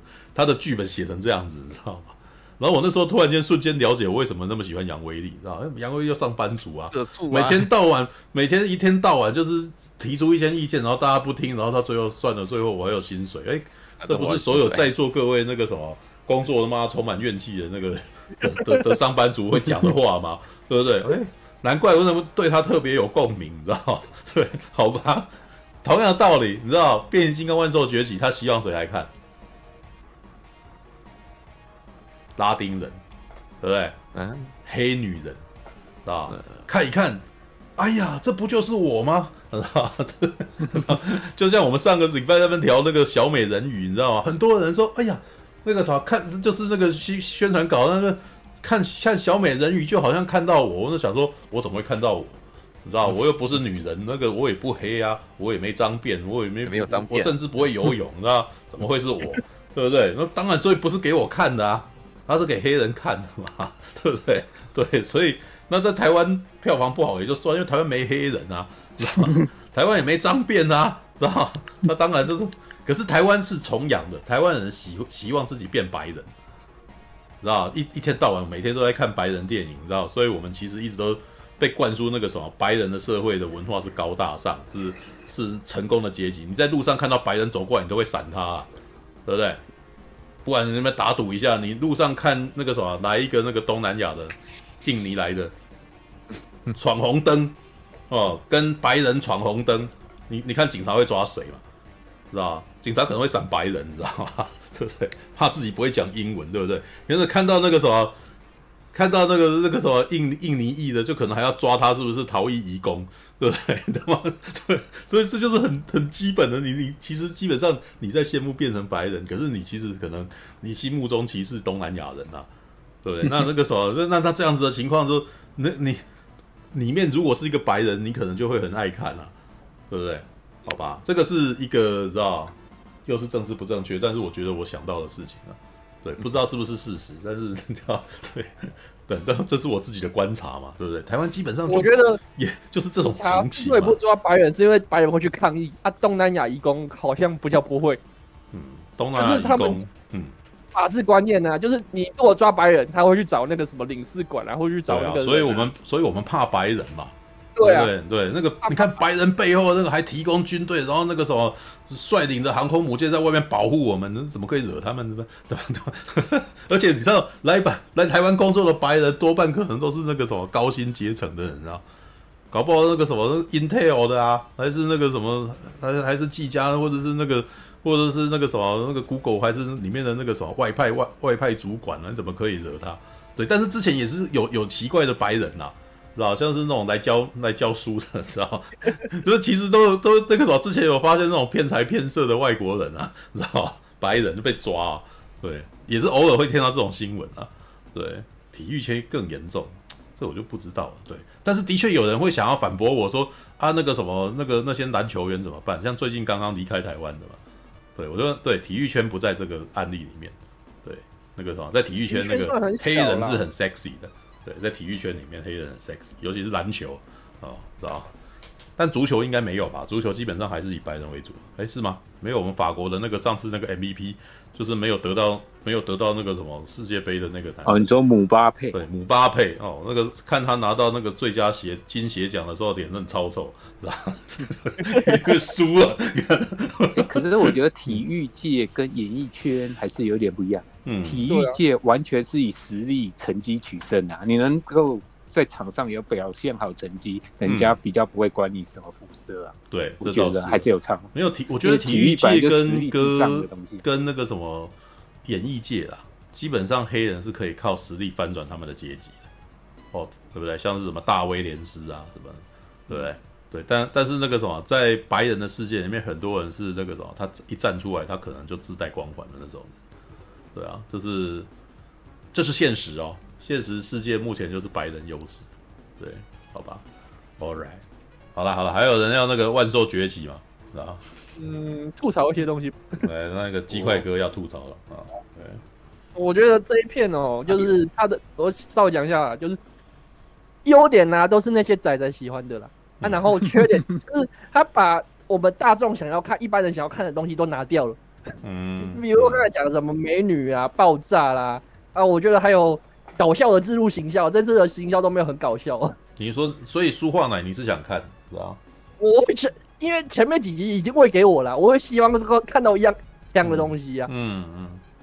啊，他也没有嘛。啊，什么？你说麦克贝有没有什么旋转镜头？这一集好像也没有嘛。反正我觉得。对，这一次没有。对，对啊。不像我看的几场戏，就是最后大战跟那个追车戏那边，我觉得这些戏还蛮不错啦。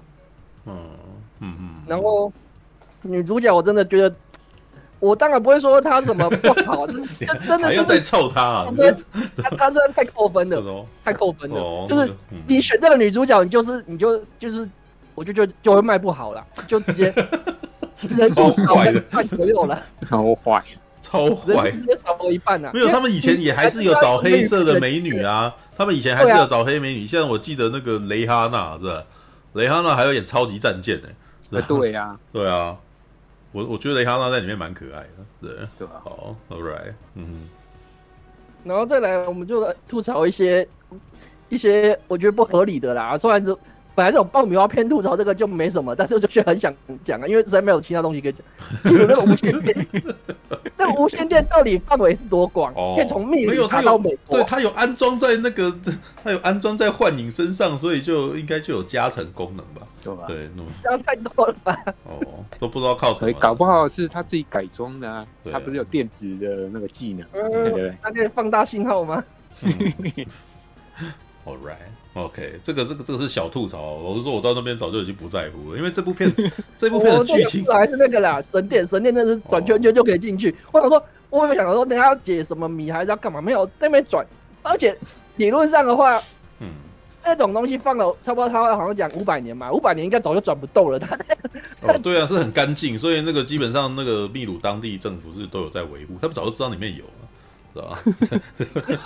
对，就是因为知道里面有，所以里面打开了没宝物啊，干什么？对，所以后来让他们那个让一个偷渡客来发现以后，还给他奖赏，我就对，问题不在，我真的觉得他们只是白，他们真的只是空跑一趟而已。没有，我觉得那真的给他奖赏，就是要给他就很正确，因为他前面也讲了说他的那个什么功劳啊，他不是一直。把他的功劳都让给另一个白人嘛，所以说理论上再玩一次，应该也会被他功劳，会被其他人占走啊。他没有任何团体而且还在别国发现所以说他既然可以这样一个人独占功劳，我觉得很瞎。没有，因为他到了秘鲁之后，他就变美国人了，你懂吗？他就是变成阶级较高的人。知道好吧？美国公民啊，去哪都可以横着走，好不好？靠！对不对？你看那个什么，别的不提，他就算来台湾教英文，他也变得厉害啊，是吧？看好烦啊，然后好吧，对吧 ？All right， 其实台北老弟说，其实就是一个一笼马$99，包了 Starlink， 全世界都联网啊，好吧？看，没有这个，这是1994年那个时候。马斯克还不知道在干什么啊，知道吗？有，那1994年我看到那个双子星是哪一年盖的啊？我知道双子星的时候已经双子星很早之前就盖了，他在50、60年代就出现了，他特意找出来只是让你看那个还没有被炸掉的那个。我本想说那个特别拍出来是不是要撞一下？干，没有啊，不过他这一次有那个什么，有带一点那个 ID4 星际终结者的意象。你知道，就是1996年最有名的电影哦，那个什么外星人，然后来那个什么要来攻击地球，你知道？你知道当时那个什么最有名的荧幕画面就是整个天空都是乌云密布，然后一个大盘子从里面伸出来这样子。对，他这一次有故意来一下啦，我其实可以感觉得到。对，因为1990年代我真的觉得他其实这一次没有带特别多的90年代意象。反而上一次大黄蜂还不错，大黄蜂上次有玩一些80年代的游戏啊，然后录影带啊，然后什么那些东那些那个提到名词而已啊，对，都只有提到对。那这一次那个什么1990。大概就是那个什么 Game Boy 啊，对，的确是啊，那个时候我的确也在玩，已经超人已经出来了，没有玩超人，对。可是，我有点疑问，他家里面生计出问题，可是为什么还可以玩 Game Boy 啊？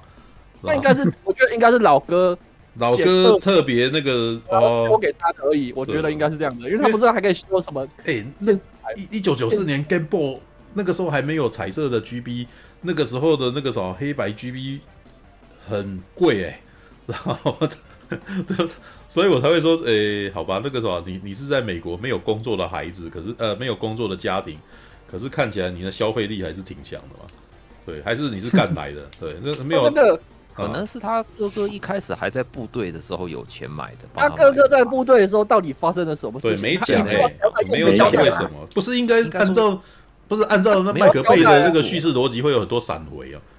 对啊，他感觉要交代啊，然后就是没有交代啊。好像就说他缺乏团队合作性。台北老弟说$79一台还好吧，他连那个医药费都付不出来，他应该要把 Game Boy 拿去卖掉。懂啊？对啊，那个是对他来说没钱都没，他还要去偷保时捷呢。那个什么 Game Boy 这应该要直接卖掉去换钱，好不好？对，那个什么，可是我个人的想法是他的。主角的军事背景是不是要来连接最后那个名片用的？G.I. Joe 吗？对啊，要不然他如果没有任何军事背景的话，怎么可能那种组织会招募一个平民百姓？一定他有些技能。我记得他有讲说，因为他的那个履历有这个，所以说对啊，我知道啊，所以会想要招他。履历就是去秘鲁工作，好吧，这个是吧？我补充一件事情，老实说呢，他的隐藏片尾刚出来的时候，我觉得有一种恐怖的感觉啊。为什么呢？因为面试他的人是纸牌屋里面的，那叫什么白宫幕僚长，知道？你们有看纸牌屋吗？哦，他这个光头男人在纸牌屋里面那个啥是演白宫幕僚长，专门在帮那个凯文·史贝西这个总统做脏事，你知道？他还杀人，你知道吗？他还雇佣人家，然后做各种台面下很糟糕的事情。当然，这个角色事实上在里面是一个良心不安的角色，他会喝酒，你知道？然后他还那个什么，会忍不住捐很多钱去给那些那种那个什么，那个他觉得他害到的人这样。但基本上他是做坏事的人，你知道？所以当他微笑着看着男主角的时候，我觉得有种不寒而栗的感觉，你知道？他是不是要做坏事？你知道吗？这个角色感觉很不像那种严肃的政府官员。而且他是我记得他穿短袖的样子嘛，感觉不是那种，不是很正式啊。是因为他在我看着会害怕，是因为他在纸牌屋里面就专门在做他演的那个角色，不是什么好人啊，是一个良心不安的人，但是基本上在做几乎是黑道的事情，所以我才会觉得，你让他来当 G.I. Joe 的，好像也不是没道理啊。但是就是政府秘密组织嘛，对，但是好像。接下来会把这个诺亚质感抹尽利用完就丢的那种感觉，因为纸牌屋里面就是这样子啊。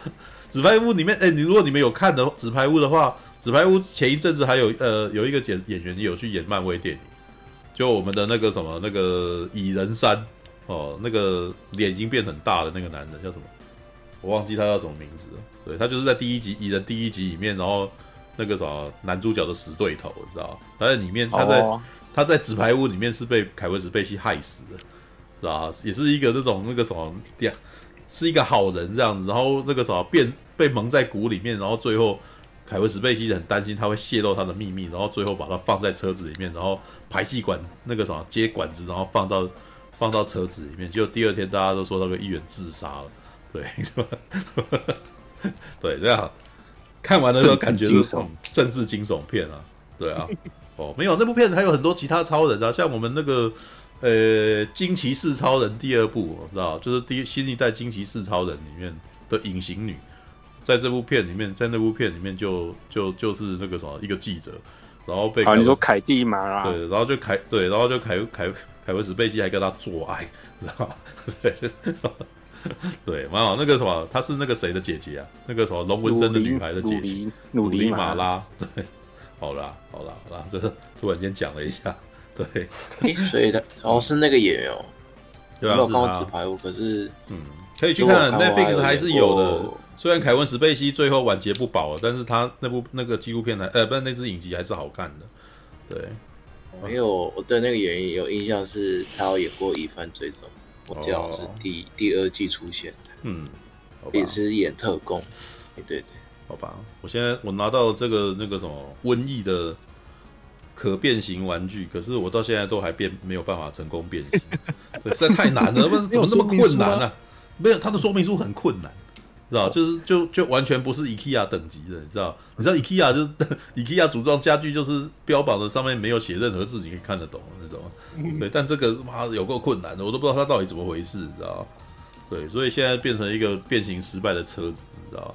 对，没办法。对，我还有另外一辆啊，那个什么圈套，但是我不太敢变了，你知道？我都不知道怎么变，你知道？因为瘟疫已经这么难变了，不知道圈套好不好变。对，本来还想要做个短影片，那个什么可以，然后就让它变成这样子，对。但是我现在卡到现在都还没成功，可恶！对，没办法，还是玩科博文就好，这个是不能够变形的，但是很漂亮。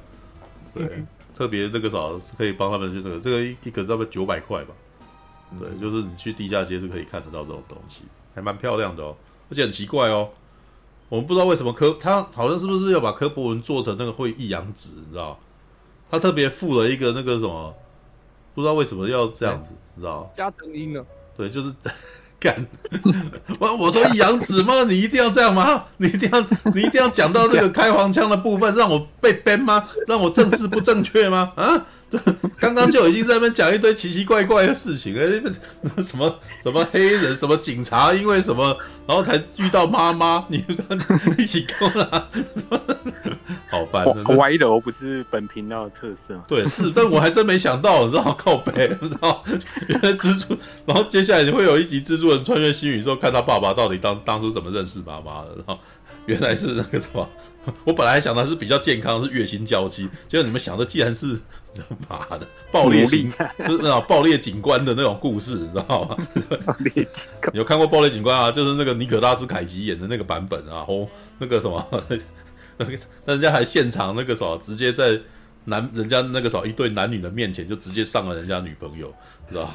好吧，真是好吧，这个什么。差不多了啦，那个什么，还有谁要讲吗？对，好，我讲一下，你讲一下，来吧。我看这部《万兽崛起》啊，感觉跟《黑亚当》差不多啊，都是算还蛮平庸的一部电影，但是我觉得它比《黑亚当》好一点。应该说它有一些基本的公式是很像的，然后但是我觉得他们都，哎呀。都有些很多槽点可以吐啊，那只是说，我还算可以给他过，我还算及格，就是打60-70分的分数。那我为什么会觉得他们两个很像？因为他故事发展到最后，其实都很像的一点，就是很常见的一个公式套路，就是正反两方都在找一样东西，而得到那个东西的话，反派的话可以拿来就是打开一个什么传送的或者什么东西，它可以。就是让终极反派或者更强的力量啊，穿梭到地球来，然后就可能会毁灭世界嘛。这个两者基本上最后要讲的东西都还蛮相似。那我觉得这一集《万兽崛起》，我个人感觉就是跟前面几集来比的话，我会把它排到，就是它比4-5好一些。就是剧情方面，它没有像4-5集讲的那么松散，然后那么乱。那可是我觉得它还是远远不如上一集《大黄蜂》，也不如第1集麦可贝导演的《变形金刚》。我会顶多把它排在大概《变形金刚》差不多2-3名，差不多并列的位置啊。对啊。那我会觉得。很明显换了这个导演之后啊，他的风格真的跟麦可贝差很多，因为麦可贝的风格很明显，他的动作场面，他这集跟之前麦可贝最大的差别就是麦可贝他很喜欢置入一些军武的东西，有没有军武的元素？嗯，但是这一集的话，你会发现这些都没有，就是这集人类方面只有2个活老百姓残余，嗯，然后就已经没有任何政府或者任何武装力量的介入。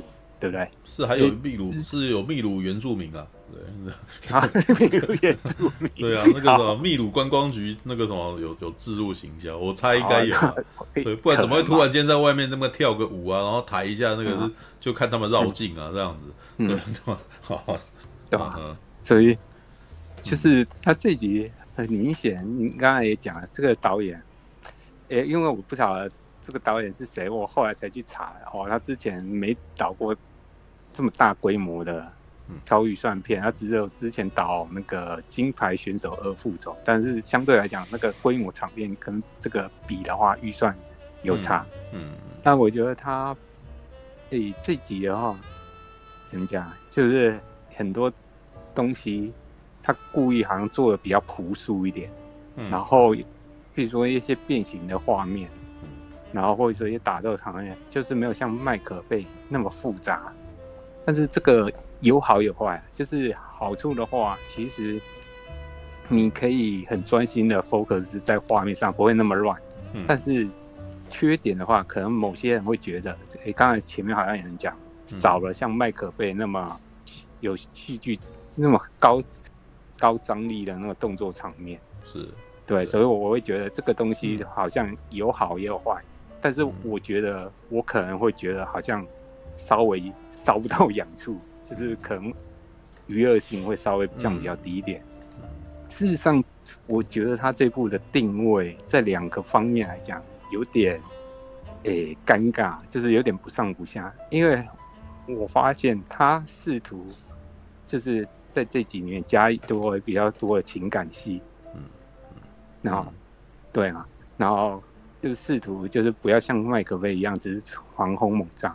想在动作戏跟情感面做一个比较平衡的东西，可是我觉得它就比较尴尬，有点卡在中间。就是你要比情感面的话，我觉得你没有像大黄蜂那么强烈的情感刻画深度，然后可是你要比动作场面庞大或者是张力效果的话，你又不如麦可贝的前3集的那么强烈。所以他有点卡在那边，不上不下的那种感觉，虽然整体还是不错，但是我就觉得好像有些人就觉得，这部片有些东西，我觉得卖点就是好像没有说发挥的特别好，就是两边他好像都想兼顾，但两边严格来讲都没有发挥到最好，尤其以这部来讲，它的人类的戏，我真是觉得，它很刻意要置入一些情感的东西。我觉得它本身它的剧情不错，可是我不晓得是演员演戏的关系，就是男女主角给我的感觉都有点太平了。因为刚才那个。基米有讲，他不是很喜欢希亚里毕福的演戏方式，可是我觉得相较来讲，希亚里毕福算，他很像屁孩的那种表演方式，可是我觉得他比较能够把那个情绪展现出来。对，因为他虽然他的演戏方式真的比较浮夸，可是我觉得对一般人来讲，可能会比较容易 get 到，然后。就像你前面讲的，就是换了新的男女主角，可能就是有点太过路人，然后他的表演能力又没有到这么强烈，然后尤其是女主角，因为刚才那个好像很多人讲了，很路人，除此之外又很正确，然后他又有借那个黑的女生啊，有点偷表那个。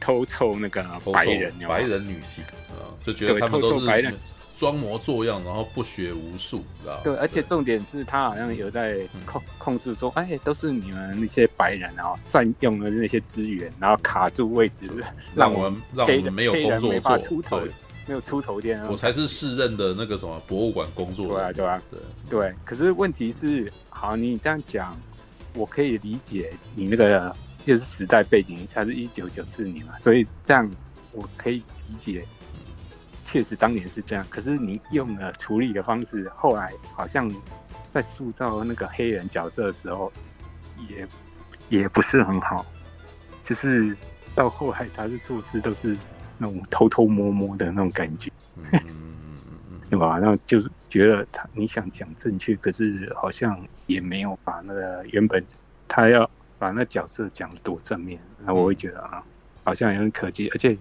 男女之间这个两个男女主角成为伙伴的那个动机，我觉得超级薄弱的感觉，你知道吗？就是应该说，他剧情想要在很多地方啊凸显双方有多深厚的友谊，可是我觉得就缺乏说服力嘛。就是一个就是家里贫困的一个男生啊，然后碰到一个普通职员的女主角，那突然间莫名其妙就要愿意豁出性命去一手拯救世界，我觉得中间的铺陈好像少了些什么，对吧？就是没办法能够说服我。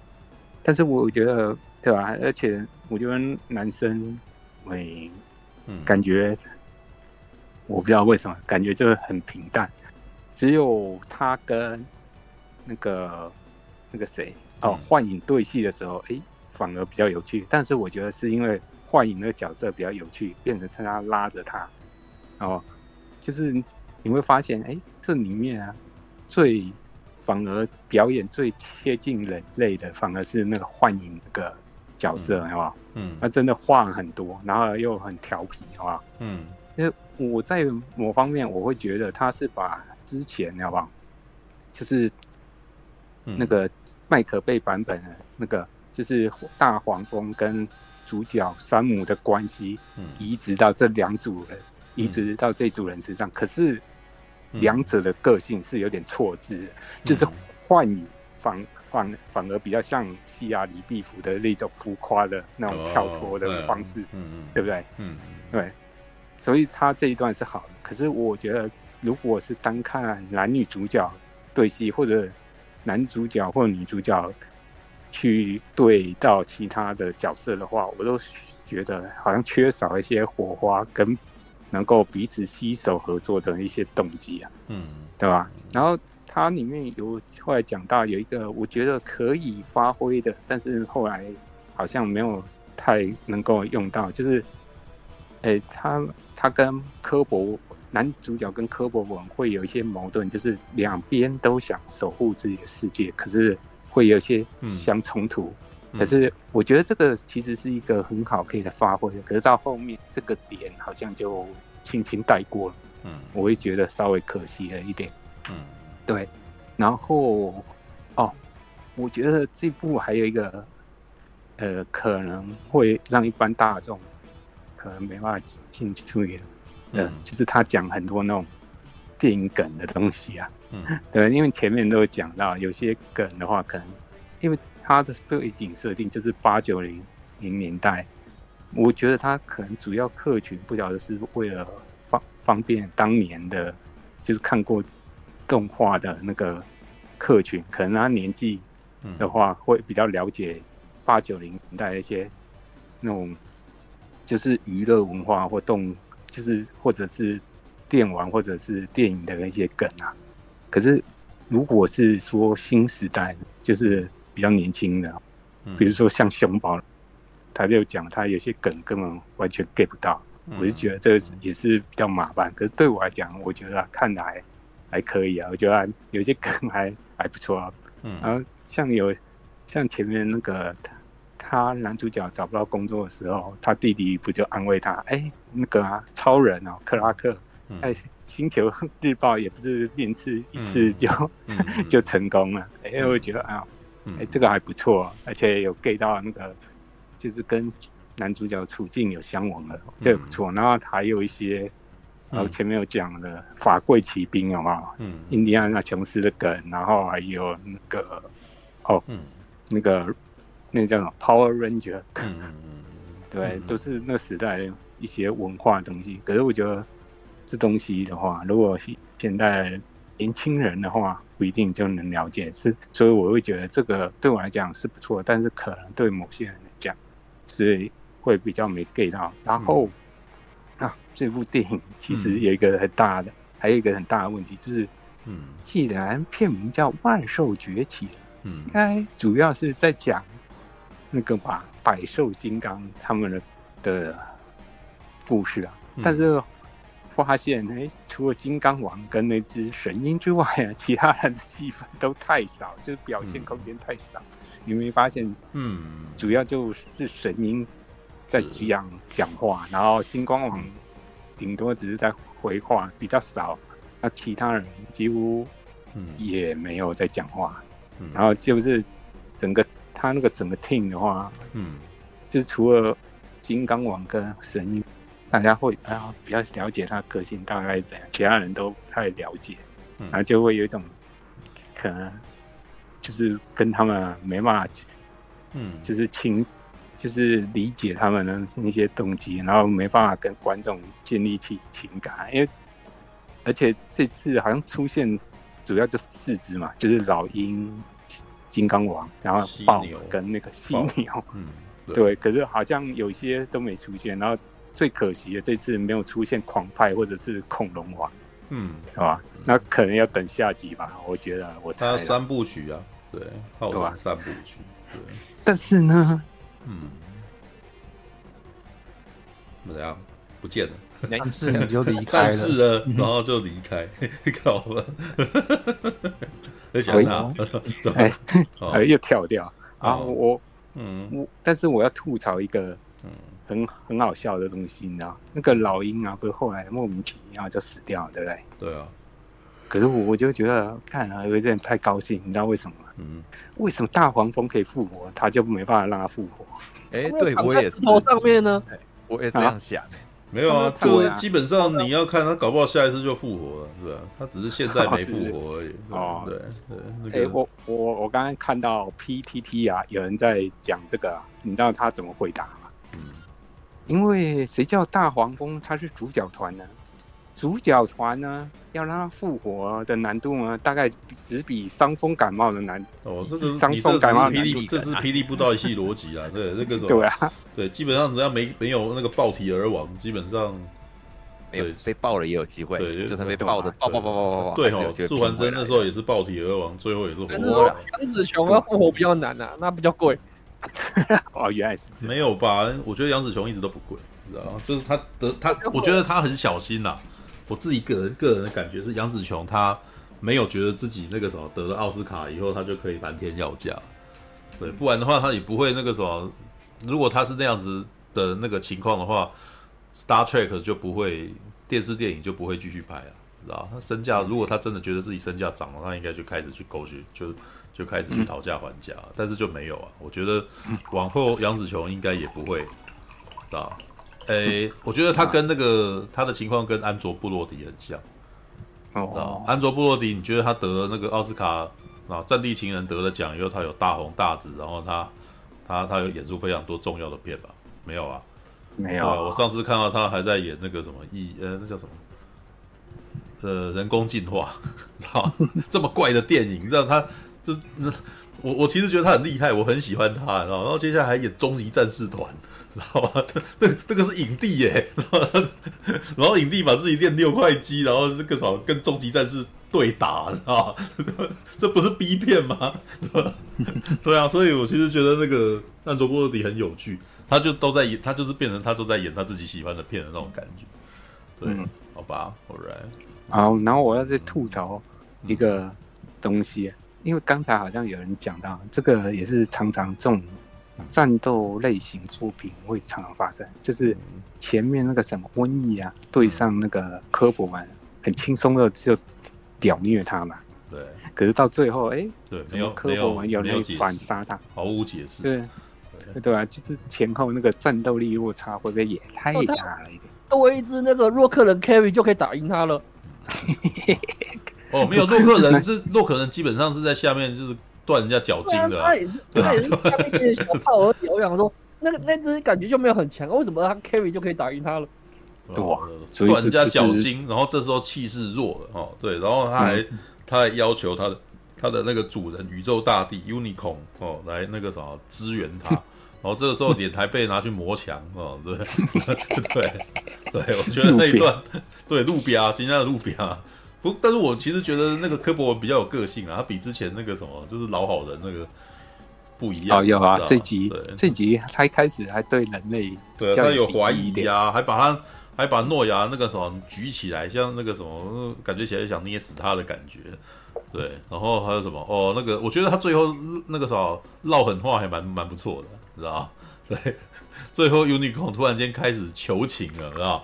对，那种柯博文那个什么，你想要什么我都可以满足你，有没有？啊，然后柯博文说 ：“I want you die。”我觉得哦，好呛啊，知道吗？还不错啊。对，然后最后那一场戏我也是蛮喜欢的、啊，因为。就爆炸了嘛。反正不管那个什么好莱坞的那个什么，如果你比较不太动脑的电影的话，最后发生什么事就是爆炸收场啊，对不对？爆炸收场，然后接下来他还要有一场那个什么要被吸进去的戏嘛，对，因为柯博文打算要自己牺牲自己这样子。然后接下来是金刚王跟那个洛克人来救他，哦，那还有这么一段戏。然后最后他们一起逃离的时候，我觉得逃离的戏还蛮热血的啊，是吧？他们。变成卡车然后开走，知道吗？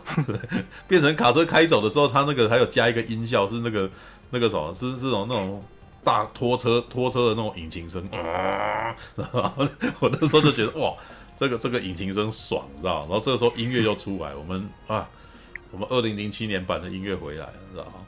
我那时候觉得哇，你还知道要回来，这首歌一出来是那个什么全片我最感动的时候，你知道吗？对哦，你说那个作曲家什么史蒂芬贾布隆斯基哦，那个我以前是自己翻的啦，叫乔博斯基，那个在我应该是台湾第一个把这个人的名字翻成中文的人吧，我觉得，因为台湾过去其实在玩那个听电影音乐，根本基本上没有人在写这个名字，知道，而且。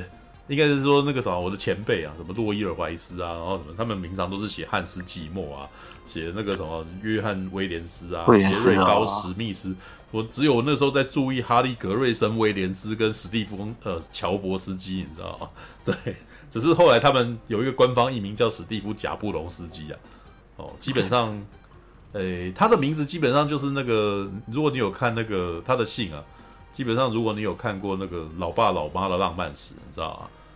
就是我们那个里面有一个女孩子叫做 Chabosky， 你知道吗？嗯、就是对贾布隆斯基，他就是 Chabosky， 对，然后好，对他的音乐，那老实说，我觉得他已经沉潜好几年了。明明我都觉得他做音乐不错，但是我觉得他可能没有什么事业心嘛，知道吗？嗯、他当时一鸣惊人，应该就是 Steam Boy 啊，那个什么蒸汽男孩哦。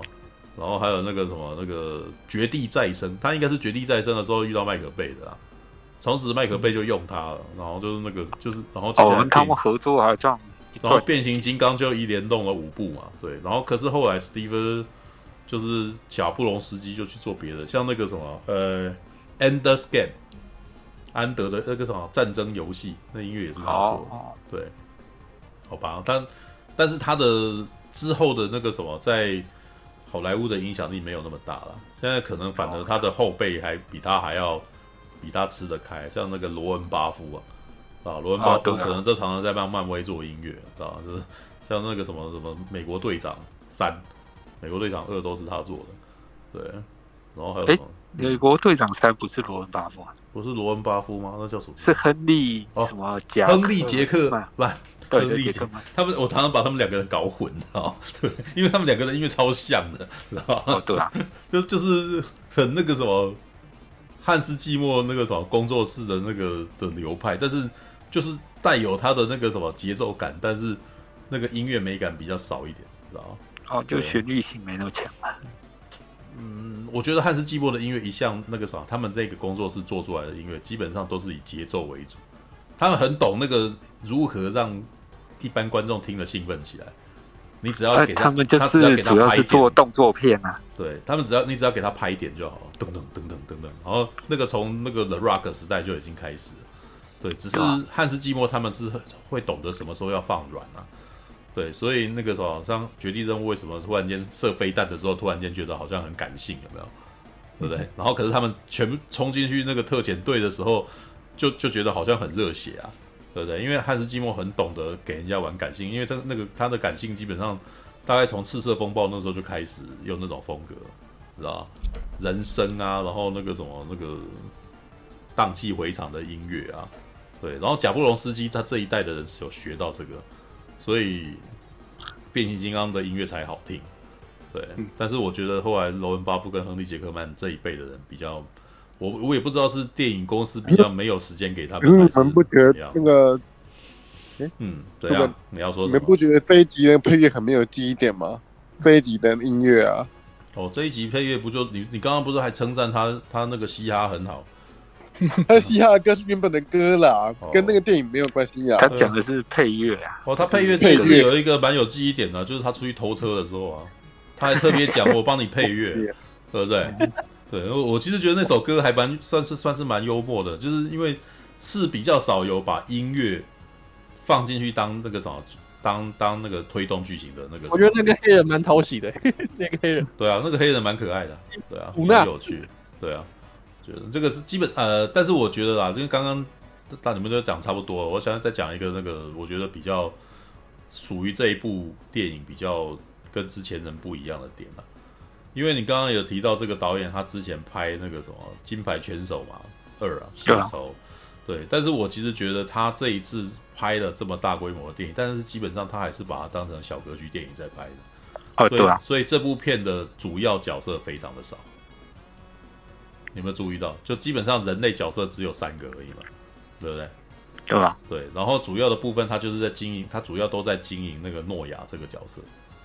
对，就是这个男生啊，女生呢比较少一点，算是配角。老实说，她不太算女主角，她算是配角啊。对，就是，但是也有属于她的一条线。然后反而是那个什么，像是幻影，其实她没有曲线。幻影真的，一开始的我要讲的所谓的那个什么，是不是主角？你要看这个角色有没有成长，知道吗？角色没成长，然后全部一直都一样，那就是配角，知道吗？幻影就是配角啊，她一开始从头到尾都一样啊。对不对？然后那个神鹰也是配角，从头到尾都一样。对，就是他没有变了，因为什么东西而变，哦，他只有死掉而已。对，对。然后那个还有谁？对，所以有变的就诺亚，然后女主角金刚王柯博文，对，就这4个角色有变化与成长。可是呢，这我觉得柯博文的部分很少啦，少的可怜。对，就只有他那个少。对话里，我觉得对话里面讲说他可能不相信人类啊什么的，但是已经算是历代最多，然后因为过去的柯博文基本上没有什么曲线啊，是吧？伟光正的领袖，从头到尾他就是很正直的人，就是很正直的人。然后于是没有他的各角色可能常常会被写成类似 X 教授这样子的状态。你知道以前 X 战警人啊，以前 X 战警的那种状态，你知道，因为 X 教授太厉害，然后也太完人了，所以怎么办？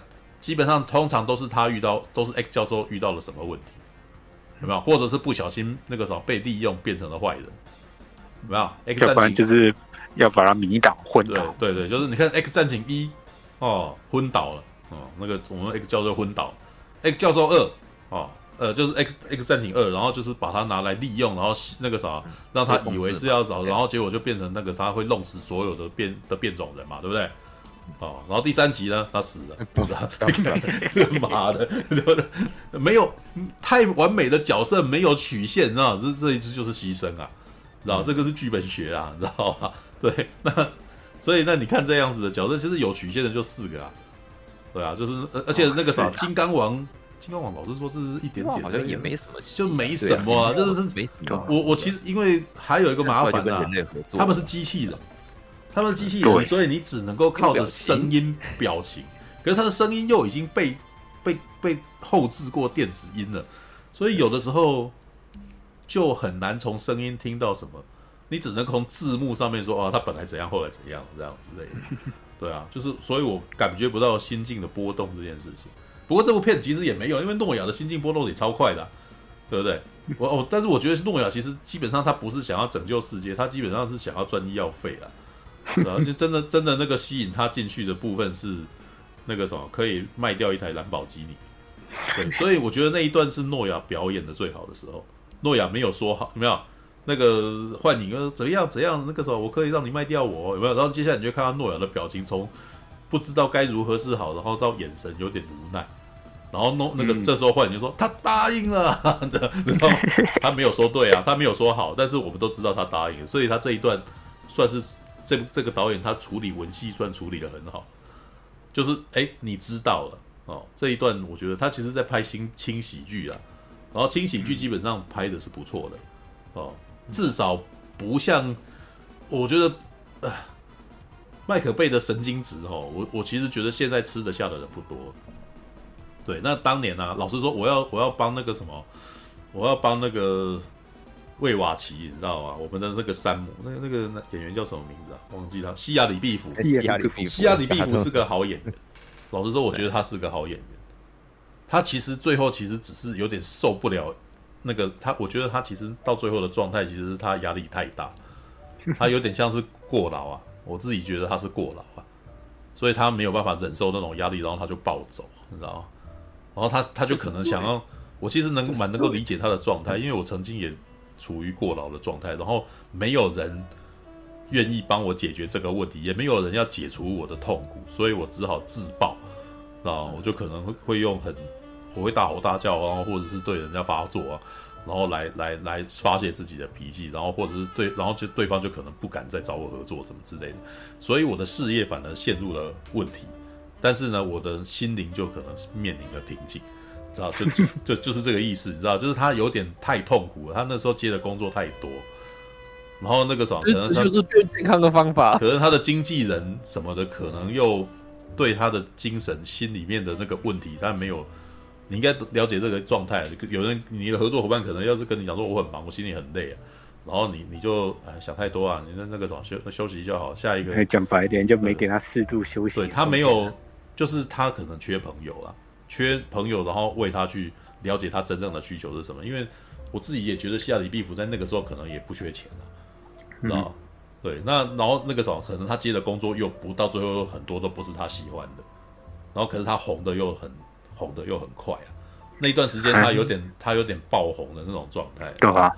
对，因为一堆导演都要找他。对，你看《变形金刚》，老实说，《变形金刚》我是觉得他真的演得很好哦，他事实上是能够抓得到麦可贝的那种快节奏，然后用快节奏的表演，然后讲那个很荒唐的台词，可是在瞬间就是吸引你，你知道吗？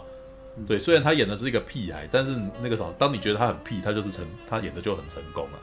而且更何况，你如果有看过他之前拍《汤斯坦丁》的时候，你就知道他本来不是这样演戏，知道？就是他那个什么，在《康斯坦丁》的节奏那么慢的状态下，他的表演的 timing 跟变形金刚是不一样，所以他是调整与切换，你知道吗？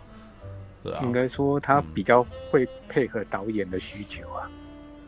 其实我觉得那就是一个好演员了、啊，你知道，他就是你看到后来他跟那个安东尼·霍普金斯合作，其实安东尼·霍普金斯也开始在那边神经质起来啊。对，那是麦可贝他导戏的方法，他的戏本身要的是快节奏，知道嗯。然后老实说，要厉害的演员才可以这样，就是我甚至都觉得很多好莱坞电影的节奏都非常快，所以真的厉害的演员有办法抓到那一点点时间来表演、啊、然后。比较年轻的就比较没办法，知道？就是他们那个什么那个应该算是他们的经验值，或者是他们磨练的比较少，他就不一定有办法这样子。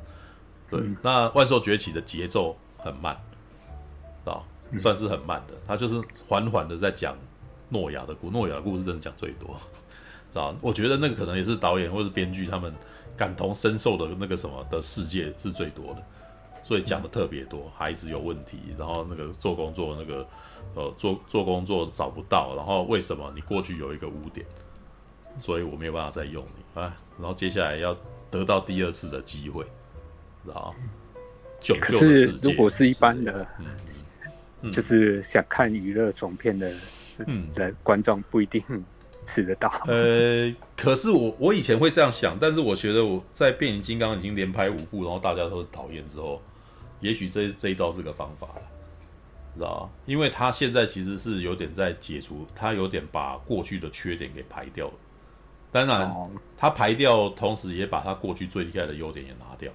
对啊，对啊，所以这部片是一个，就是一体两面的，对，就是一体两面的。但是，我觉得他其实已经，因为这个是派拉蒙他们很算是很努力，决定痛定思痛要割舍掉麦克贝了，你知道，真的是这样子啊。就是他还是有留他的特效在里头，但是他可能不愿意花那么多的那个心力在那个东西上面了。对，然后于是麦克费就现在应该是 Netflix 的宠儿啊，是吧？对，哎，是吗？他上一次那一部，他还会再拍下集吗？我也不知道他上一次那一部那个什么那个《微影特工》，《微影特工》的那个什么点阅率好不好？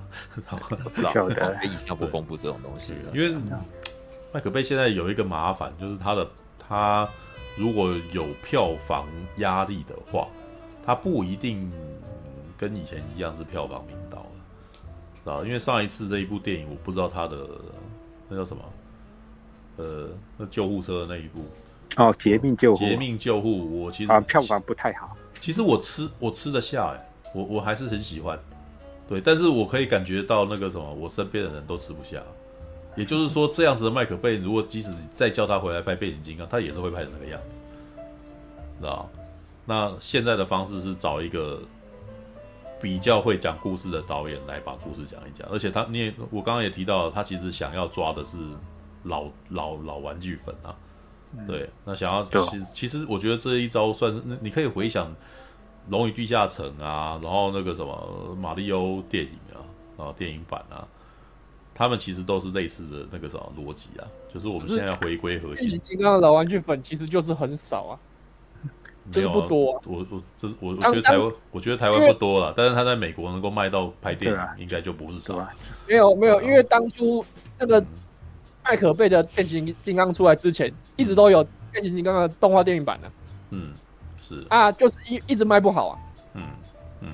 所以才会找麦可贝来拍啊。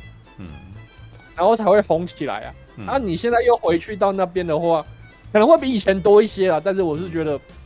这就不知道了，因为老实说，我知道，我觉得啦，2007年的那个变形金刚带动起来的那个什么的，在台，我只讲在台湾哦，在台湾事实上它非常非常的红，对，真的是很红哦。那个时候是红到大家看机器人都只说那是变形金刚，对吧？对，然后你可以，而且你现在到地下街的某一个早就已经没有人在管理的玻璃橱窗，你还可以看到一个腿已经歪掉的柯博文站在那个地方。对，也就是说，有一段时间它是红到不知道的人也都要拿来当炒的东西摆的。对，所以那个时候的那个什么，它的确对于大众是有影响力的。对，那现在呢，我觉得它其实还在利用这个剩余价值啊。对，虽然我们其实也有讨论过，现在这个年代变形金刚还潮不潮？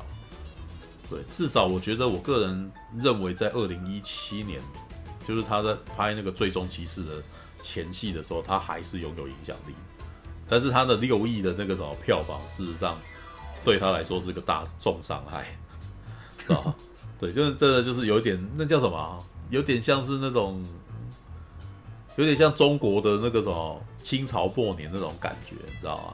你不打仗，大家还觉得你很厉害；你一打然后输了，大家就啊，看你原来就这样而已，你知道吗？对，会有很大的。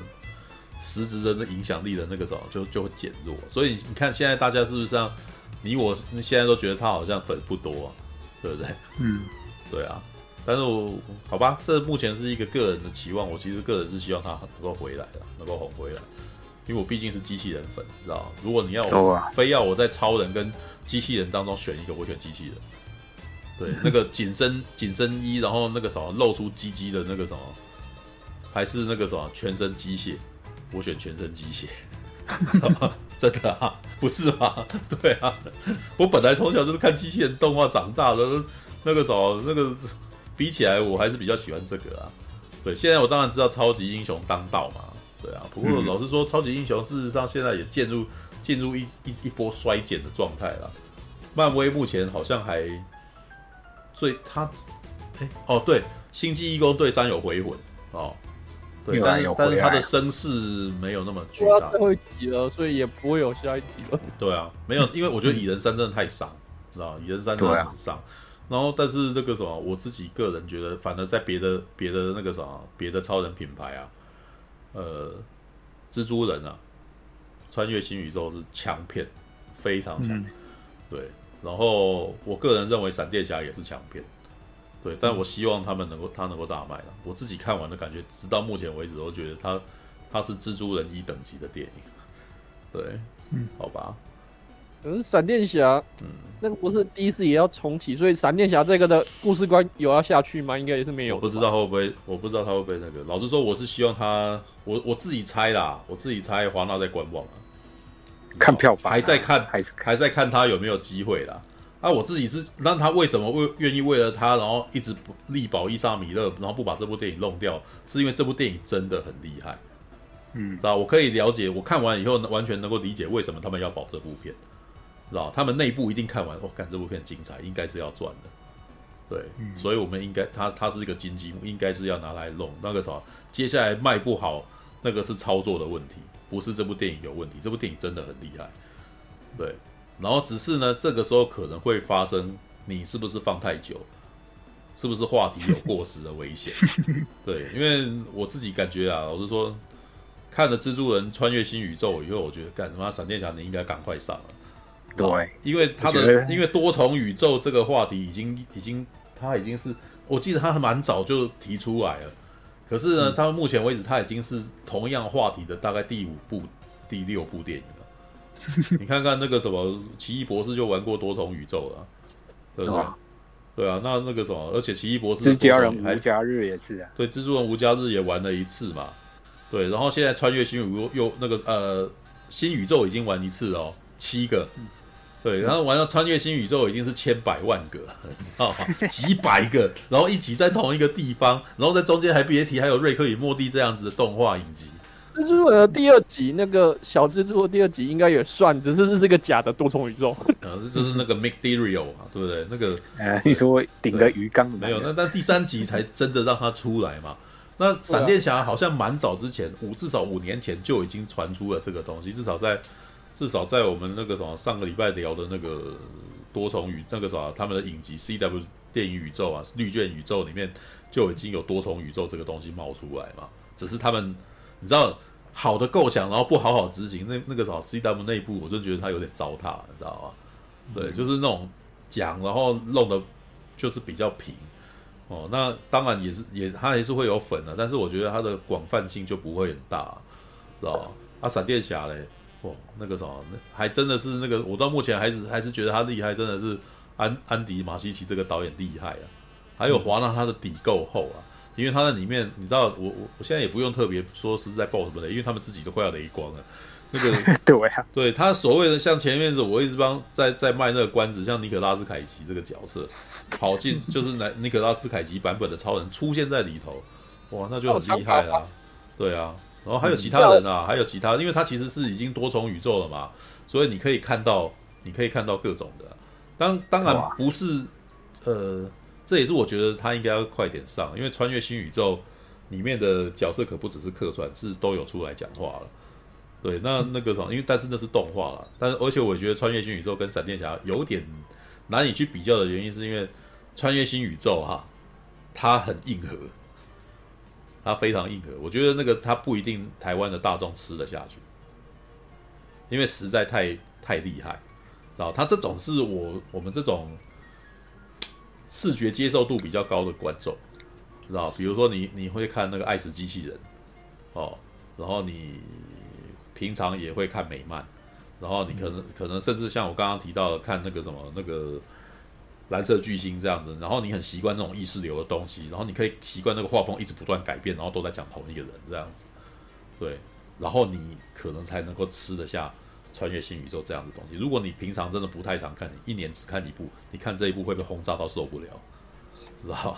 就哎干，那好乱好累，你知道？所以我好像知道他在讲什么，可是我不舒服。已经有人反映说，哎，前后什么画风不太一致，因为他是故意的，对，对啊，但是一般人不太能够接受这种事。一般人可能还会说那是崩了，知道吧？对，但是一部美国电影、美国动画电影怎么会崩？他根本一定故意的、啊，你知道吧？像那个预告片不是有那一只达文西的那个秃鹰吗？那感觉就像草稿啊。对啊，他其实就是另外一个世界的人掉到这个世界，但是那个世界的画风就是那个样子，所以你会看到各种画风的人全部出现在里头。然后这里面也包含了各种，因为他其实是毕竟他是整个蜘蛛人的 IP 吧。所以他会把很多漫画里面的画风整个拿过来啊，对啊，所以画风里面那个啥不同的漫画、不同画风，然后站在一块的时候，那个时候我其实觉得哇，这个动画厉害，因为它其实是有把美国的漫画文化直接整个用这样子的表现方式去呈现在里头，然后这个动画电影哦，其实难怪这也是他第一集其实会应该有得奖吧，得奥斯卡。有啊，最佳动画片嘛，我其实觉得是实至名归，而且我觉得那个啥颁给他，事实上美国人是会很自豪，因为这是属于我们的土生土长的文化，你知道吗？嗯，对，这是用这一种视觉，然后用这样子的画风，而且这一些漫画家全部都是从美国这边出来的，这是真的属于我们的东西。而且他不止第二集不只是不同的那个漫画画风交叉，他要跟真人电影交叉。哦，已经看到了。我其实已经看到，但是我自己是，我不敢说我自己看得很清楚啦，因为他其实已经在里面做了这件事情，因为他的每一个段对话里面还有真人版的那个啥，也告诉你说他其实也是其中一个宇宙啊。他就直接把那个老电影的之前的蜘蛛人电影画面拿来用了。哦，那没有，这一次是新电影都有拿来用啊，你会突然看到一个人在里头这样子啊，就是千百万个版本的。哦，这个都有啊，然后都一直不断出现，然后就甚至连主角自己，因为他到后期的那个什么躲避的那个追捕战里面，他的是连主角的自己的画风都在不断切换，我自己都在怀疑他应该在某几个特殊画面的时候，他把真人给放进去里头，闪了一下，让你哦，刚刚那个画面怎么那么好像看到真人，但是没有，当你回神的时候，他又回到那个画风了，对啊。还定格，还内格，有没有？就是不是顺畅的画面，但是就是很抽。但是他的每一段画面的背景跟人物都在变，我觉得这是一般观众受不了的啊，你知道吗？他一口气灌太多东西给你。那如果你常常看电影，你能够常常接受这么多这么强烈的视觉风格画面的话，你会觉得超级爽的。对，但是如果你不是这种人的话，你就受不了。所以我觉得一般大众还是那个啥，闪电侠还是很有机会的。对，一般大众还是应该会去吃闪电侠。对，啊，不过我讲这个其实是因为那个什么特别提到，是因为我觉得像刚刚在讲那个什么希拉里毕福啊，我要补充的就是我觉得那个什么伊莎米勒事实上应该就是在步那个希拉里毕福的后尘，知道？伊莎米勒会失控，其实是因为他本质是个好演员，他失控是因为他可能没有办法脱离那个角色身份，或者是他自己的压力过大，知道？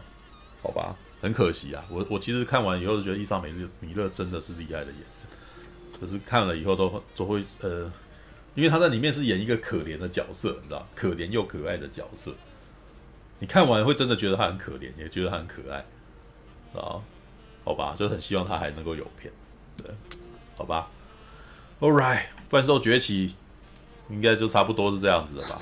对，要是本来还想吐他一下，算了。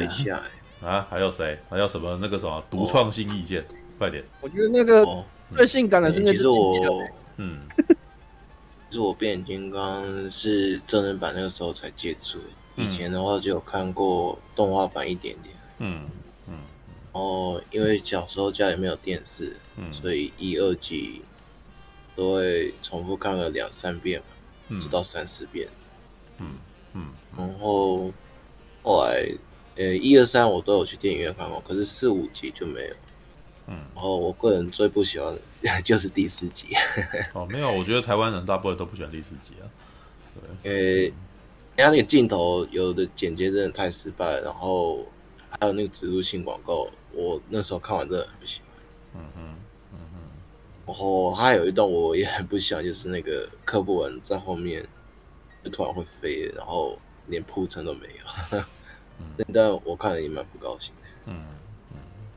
的。然后这一次的外售结局，其实我看了，它没有很差，可是那是有点小失望。不过我个人是很喜欢前半段的故事。很像前半段他有把那个反派啊塑造一个很像一个威胁那个样子，那个气势是有出来，这是我很喜欢。嗯，然后还有博物馆跟后面那个在地下遗迹那个惊悚感，他是真的有吓到我，所以我觉得那一段也是不错的。嗯，然后因为我去看电影是 IMAX， 所以机器人打架那个效果是真的很棒。嗯，反正那点这效果真的有加分。嗯，对，然后前面的角色的感情，其实我个人是很喜欢的，就是人类的部分跟我怕还有人类的互动，我觉得其实到中间的时候我还算不错。嗯，是到后面就是尤其是那个科博文跟那个诺亚他们只以自己的立场顾自己的时候，然后突然有那个分歧点这一段，其实我觉得他就已经有开始在赶剧情，有点仓促了。但前面他其实有在认真铺陈，后面的时候的说服力是真的蛮欠缺的，因为他很快就直接跳过，而是没有去多琢磨这一点。这一点我觉得到后面两个人就直接和好的时候，那个说服力是真的很弱。然后后面那个大战啊，其实我觉得那个配乐没有帮那个大战加分，我看的时候没有很热血的感觉。这一点真的很扣分。是那个金刚王，他在预告片也有出现，就是金刚王，然后直接打两只蝎子嘛，然后最后再切到那个西亚骑犀牛王的那个预告片有出现那段。他那一段的配乐，觉得我个人不是很喜欢，因为他没有真的帮那个大战那个气氛啊，给增加效果。我觉得那一段真的很过分。所以我看完那一段的时候，觉得没有很差，可是我觉得我没有很热血。然后再讲他，可是这部电影它有一些改进是我蛮喜欢，像有一点就是，这些博派金刚变成车子的时候，他们还是有讲话的。如果你去看曼可贝的话，其实这些机器人他们变车子的时候，完全不说话，好像就是一台人并面的东西，是吗？可是这一版他们就有，就是变成交通工具的时候，那个对话还是会出现，这点是我很喜欢。然后那个装甲，其实那个装甲，因为我记得以前就有出现，所以我看没有很出戏。可是我不知道是哪个时候有。哪个时候有？我记得日本动画还有以前早期的时候是有类似的设定啊，但没有出现变金刚直接变装甲这件事。变装甲哪一段？我怎么有点洛克人呢？没有，他指的是跟人合一样。我就是我说的那个就是那个超神金刚那一段啊，对啊，超神金刚那一段他们有这个设定啊。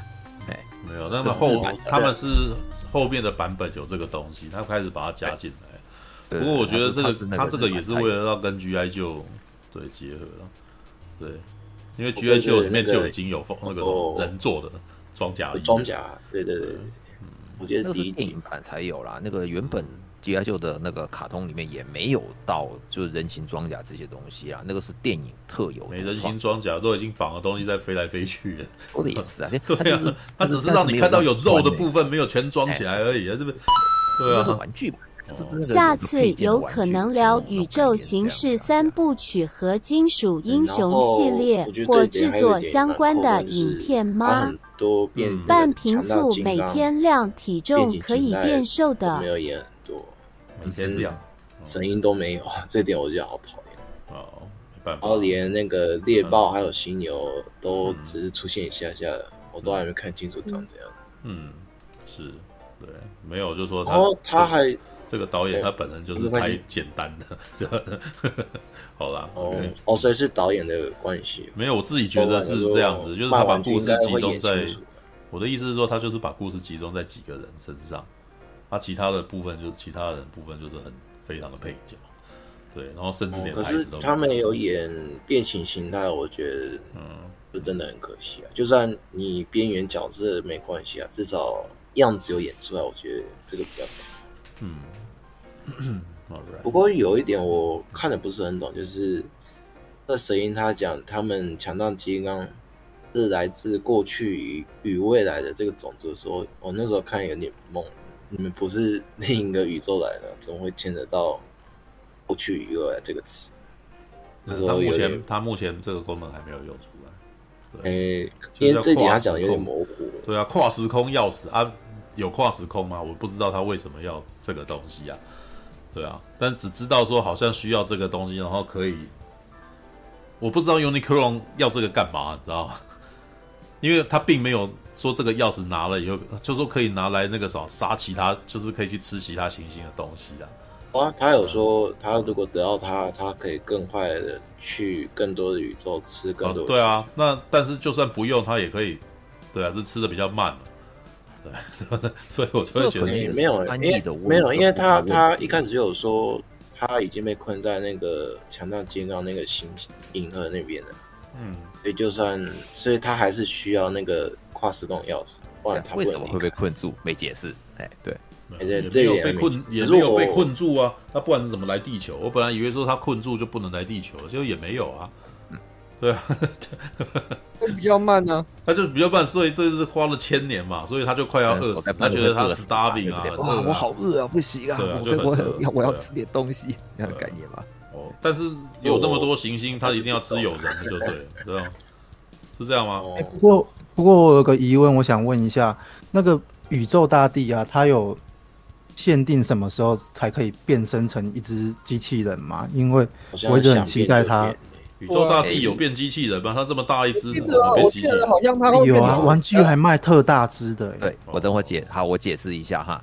那个 Unicron 这个角色最早是在变形金刚的那个大电影，它算是一个阶段性的结束。当时就是反正已经做了一段了嘛，那他就是那个系列那一部电影里面的大反派。它就是在那时候的设定，它其实只是一个超级超级巨大的机器人的变形机器人，有自我意识也有，但是有一些确实有真相里面，就是可以给予一些它的追随的群众的追随的金刚那个更强的力量。但它那时候的设定，在那个电影版设定，它不是神明那样的存在，它只是一个非常巨大有力量的生命体，然后就可以变形。对，当时就是它就可以变形。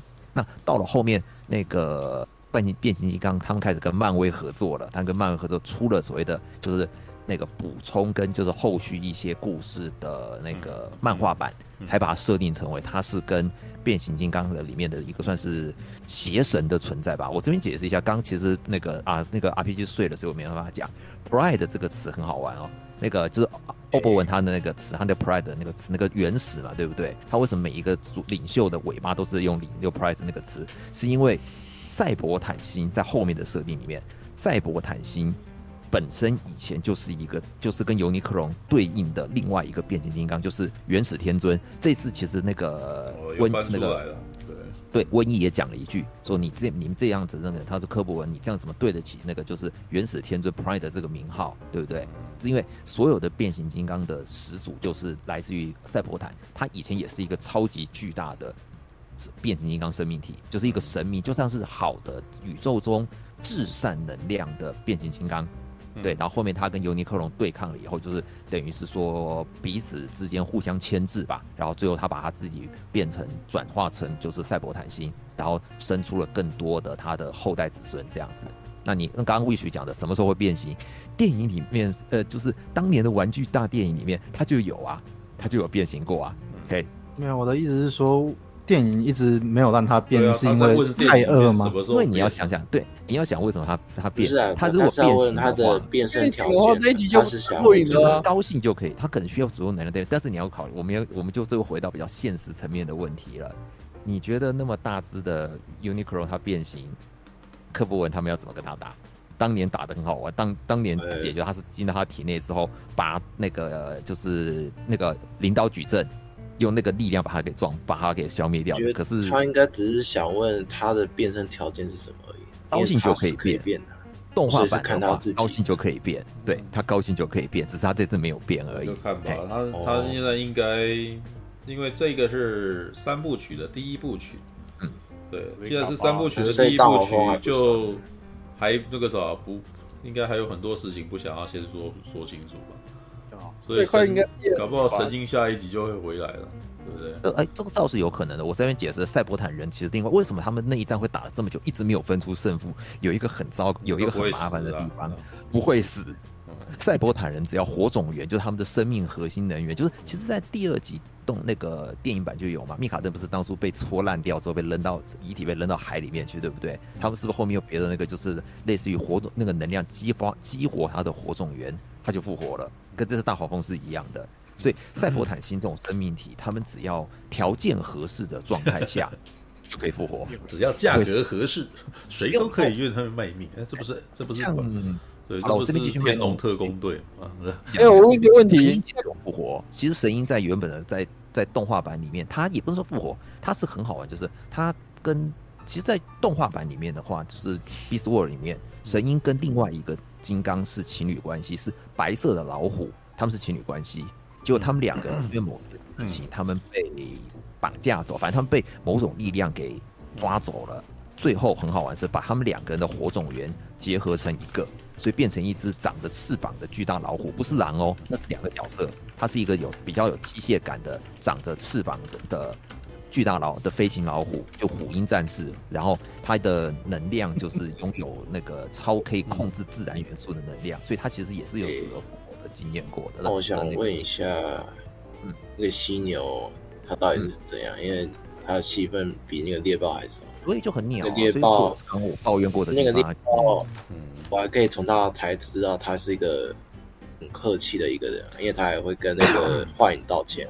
原本的设定上，猎豹其实是像大黄蜂的定位是类似的，他就是团队中最有冲劲，所以素琼才会说米莎跟你讲说他你有点被误导嘛，是因为他们在原始的他们在动画版的定位人设其实很像的，就是差不多的个性，就是善良，然后比较有冲劲，然后团队里面比较年轻的那个角色。那犀牛为什么？我觉得说，我直接讲为什么他这一次的气氛会变成这样，很明显，因为他的气氛被神鹰抢走了。原本他在做的事情，原本犀牛该做的事情是神鹰系这集里面电影里面做的事情是犀牛在动画，所以那个神鹰其实就是在原作犀牛的个性，对，没有错，就是一个充满智慧的，算是。有智慧的副官吧，应该犀牛是充满智慧的，对。可是他看起来很猛，也是这样，对。而且很好玩哦，它里面有一集的故事，就是犀牛的个性被那个恐龙王，就是紫色的密卡登啦，那个就被恐龙王改变了之后，就是变成有点邪恶那些的时候，结果那个金刚王的反应是说，先不要去理他。因为他知道恐龙王会自食其果，就是犀牛只要他的性格中那种被好战跟。如果那种被激活出来的话，他会跟恐龙王去争夺那种权力跟那些手段，他比恐龙王完全没有办法对付他。就是说这个要又聪明，又会。我想早点睡，所以我想直接问一下，那个神鹰原本是怎样的个性啊？如果原作的话，就跟这次的雅西一样，这次的女性雅西就是对那只那个摩托车那个对，就是一个应该当女主角的，对，算是有，可靠，她不会闹脾气，不会跟你搞金脸三，但是没有个性的女人，没有，没有个性的女人就没有戏剧冲突啊，没有身材好啊，身材哪里好啊？就是杜卡迪。谁来杜卡？你是喜欢干车哦？那个什么，你是？九把刀啊，是吧？就是上排气管哦，好吧？你这什么性癖啊？就是跟雅西啊，可能跟雅西在做爱的时候，希望他能够变成摩托车。对，我问一个冷笑话问题，那个幻影在飙车的时候讲了一个讲一个笑话，然后说什么吴奇隆离开什么小虎队的原文是什么？他这个应该是台湾的翻译的问题啊！原本是什么意思啊？原文，不知道，字幕。我觉得他是在讲某个演员的，对。可是幻影为什么会懂流行梗？我觉得他应该很像讲球队啊，因为我听英文词好像有，应该之前的。对，那为什么这个翻译为什么会讲出小虎队这种事情来？我觉得这个不知道，因为最近的翻译都很喜欢讲台语诗啊，可是但是我又觉得小虎队这个梗太老了吧？他妈这个什么知道小虎队的人，他妈40岁以上，也不会来看这部电影。40岁，大部分也40岁。好吧，你的意思说会来看变形金刚都40岁的、啊，你们都40了吗？我40啊，你40，还有谁？还有谁40了？没有人要承认啊！干哦，好吧，你们这群老人，一群老宅在那边抱怨这部电影不好看。你干嘛？其实还好，我是觉得有可惜啊。如果在我的排名，他顶多大黄蜂逊色很多啊，就比我觉得在我的排名4、5集好多。你说什么？在你的排名怎样？变形金刚系列里面算倒数了。我觉得好一点啊，它比4、5集好一点。我觉得比4、5集好。我其实觉得第5集是我看过最可惜的。对，它比4、5集好很多。第5集明明可以很好看的，真是。第4集是我系列中最后烂的一部啊，第5集是有点可惜的。第5集是我觉得是它的题材感觉起来很屌，但是执行出来却很破碎，然后让我觉得很难过，而且它。最让人家尴尬的是，它画面明明很漂亮，对啊，就是故事写的很，故事讲的很不好。5集还有画面可以看啊，这一集就是没画面。没有啊，但这一集是看故事，我觉得故事还可以啦。它的画面也还可以啊。我看 IMAX 的时候，它的效果是真的。只是我要说句老实话啦，因为我是一个，我其实也跟麦克贝是接近的，我是一个讲求逻辑这件事情的人，你知道吗？对，所以当他认真讲故事，我去看到子供像的东西的时候，我就会觉得有点不耐烦。对，就是好吧，那个什么，就是好，至少他后面还是有一个三层功力麦克被爆炸，所以我觉得还可以啦。对，毕竟没有，因为我有机器人的那个加成光环这个东西，有机器人我还是会帮你加个分，你知道吗？对啊，如果他是超人电影，我就会很不耐，就是如果他是超人电影又这么子供，我就会受不了。欸、不过话说回来，我觉得莎莎也还不错，对，好吧。谁？我觉得沙赞还不错。哦，沙赞哦。对，可是因为我在看这边的时候，我已经把自己的心智调整成儿童了。对，因为我觉得沙赞再怎么样，我觉得也比玩命关头好啊。对啊，那个你玩命关头都看了，那个怎么这么中二的冯迪索都看了，那个什么一个小孩子那个什么拥有大人身体，然后做蠢事，我觉得也没什么不行的，对啊。因为我觉得很多人反映应该是演员跟那个大人版的那个反应割裂感蛮大的，演员两个割裂感。但是基本上我觉得他的喜剧来源都是来自于这个大人啊。嗯，你不会想要看到一个青少年每天在那边闹脾气啊，他那样子也没很好看啊。嗯，所以娱乐感是让基本上都是从沙赞大人来的啊。因为我还没看过，可是我看很多人反映是因为当下这个小孩子的心态变大人的那个样子。没有，那问题应该是出在小孩子这个演员身上。对，因为大人我觉得他有达到那个什么应该要拥有的娱乐性。哦，因为他的角色本来就是小孩子的大人版。因为这个大人必须要这样演，这个部片的基本上所有的娱乐点都是从他来的呀，你知道吧？那你如果觉得那个啥，那个这样有割裂感的话，该做的应该是调整那个小孩子演员，知道吗？这样子，对啊，要不然的话呢，你沙赞那个啥，如果少了喜剧元素，沙赞还能看吗？他的场面又不大，啊，然后里面的那个什么坏人基本上也蛮孩子气的呀，它是一部类似情境喜剧的那种那个什么情境喜剧式的一种东西啊，对啊，如果他连喜剧元素都没有，那就没什么好看的。我觉得沙赞的造型没有很好看，也许我觉得是重点，可能反而是出在造型上面，就是很怂、啊。对，他很老气啊，就是因为他还是个魔法师啊，然后背后啊什么的，他就不 sexy 也不性感也不前卫嘛，对不对？至少你看亨利卡维尔长得壮会飞，然后那个什么，至少看起来也蛮 sexy 的、啊，对不对？但是那个沙赞看起来就很怂啊，但是我其实觉得他的怂本身带有一种讽刺啊，你知道，就是。有一点点，我也觉得这可能也是我自己个人在猜测，是不是超人迷恼羞成怒了，知道吧？所以其实有点在是说，你们喜欢的超人就是这种样子啊，知道吧？好吧 ，All right， 还有那个什么，这部不差啦，就是真的有点小。我就想说，你们是不是一直在跳针，你知道吗？他就已经。都讲完了，还是这部不差，你在纠结，你知道吗？因为我有看他的编剧跟上一部不是同一个人写的，就我发现这个编剧他有写过那个 Obi-Wan 的影集、啊，所以我想说，怎么炒作？欧比王的影集也不是多好的东西啊，对，但是欧比王本身，我有说过，我觉得他的故事不是差的。就是拍成电影应该不错，但是那个啥，你如果把它随便，应该是说你如果把它硬灌水变成6集，它就真的很鸟，是吧？太多了，对。亨利卡维尔演超人，感觉没有 sexy， 好吧？我觉得他还蛮 sexy 的、啊，很 sexy 的啊，他蛮 sexy 的、啊欸，不是大鸡鸡的问题啦，干。当然，也许你觉得克里斯多弗李维比他更好，我也是这样觉得啦。对，但是现在世界里面大家可能喜欢壮的啦，对不对？对啊，就是那种男人味比较重，但是雄性荷尔蒙很强烈。他一开始裸体在那边偷别人的衣服穿，我蛮随喜的啊。想老实说，亨利卡维尔会被发掘当超人啊。我觉得最早我应该是看他那个演那个《都铎王朝》，他在里面是演那个亨利八世的好朋友，知道就是白金汉公爵还是什么？应该是白金汉公爵吧，我忘记了，还是艾萨克公爵，我忘记了。对，然后那个什么，他在里面我其实觉得他就是演一个那种好人。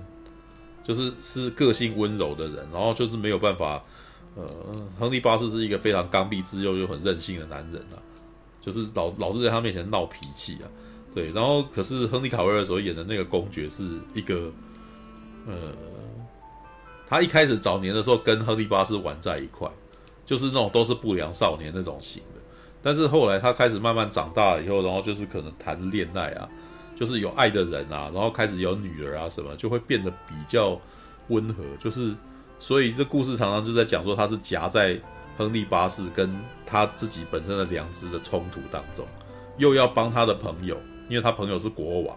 可是问题是，他就知道眼睁睁在看他做一件很糟糕的事情，然后这时候就有他的那个什么一些那种国王的政敌是会过来，一直不断的游说他，一直不断的想要挖墙角，希望他能够站在他那边一起抵抗他这样子。所以亨利卡维尔所演在那个都铎王朝所演的那个角色是一个长得帅，然后高大，然后呢，然后但是良心常常在冲突的一个人这样子，对啊，好吧，我觉得他可能是因为这样子，所以他才那个什么获得了选角，然后被选为超人，而且他那个时候事实上还据说啦。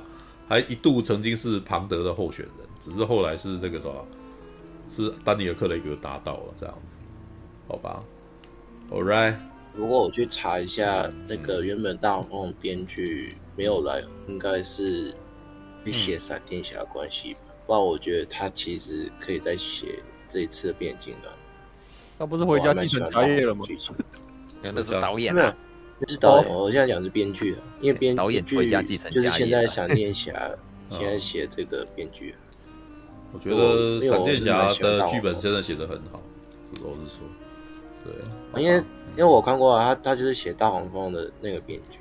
对啊，难怪，你知道吗？就是浓浓的电影梗啊，然后浓浓的怀旧感，啊，闪电侠闪电侠的华纳基本上是把华纳过去的，他。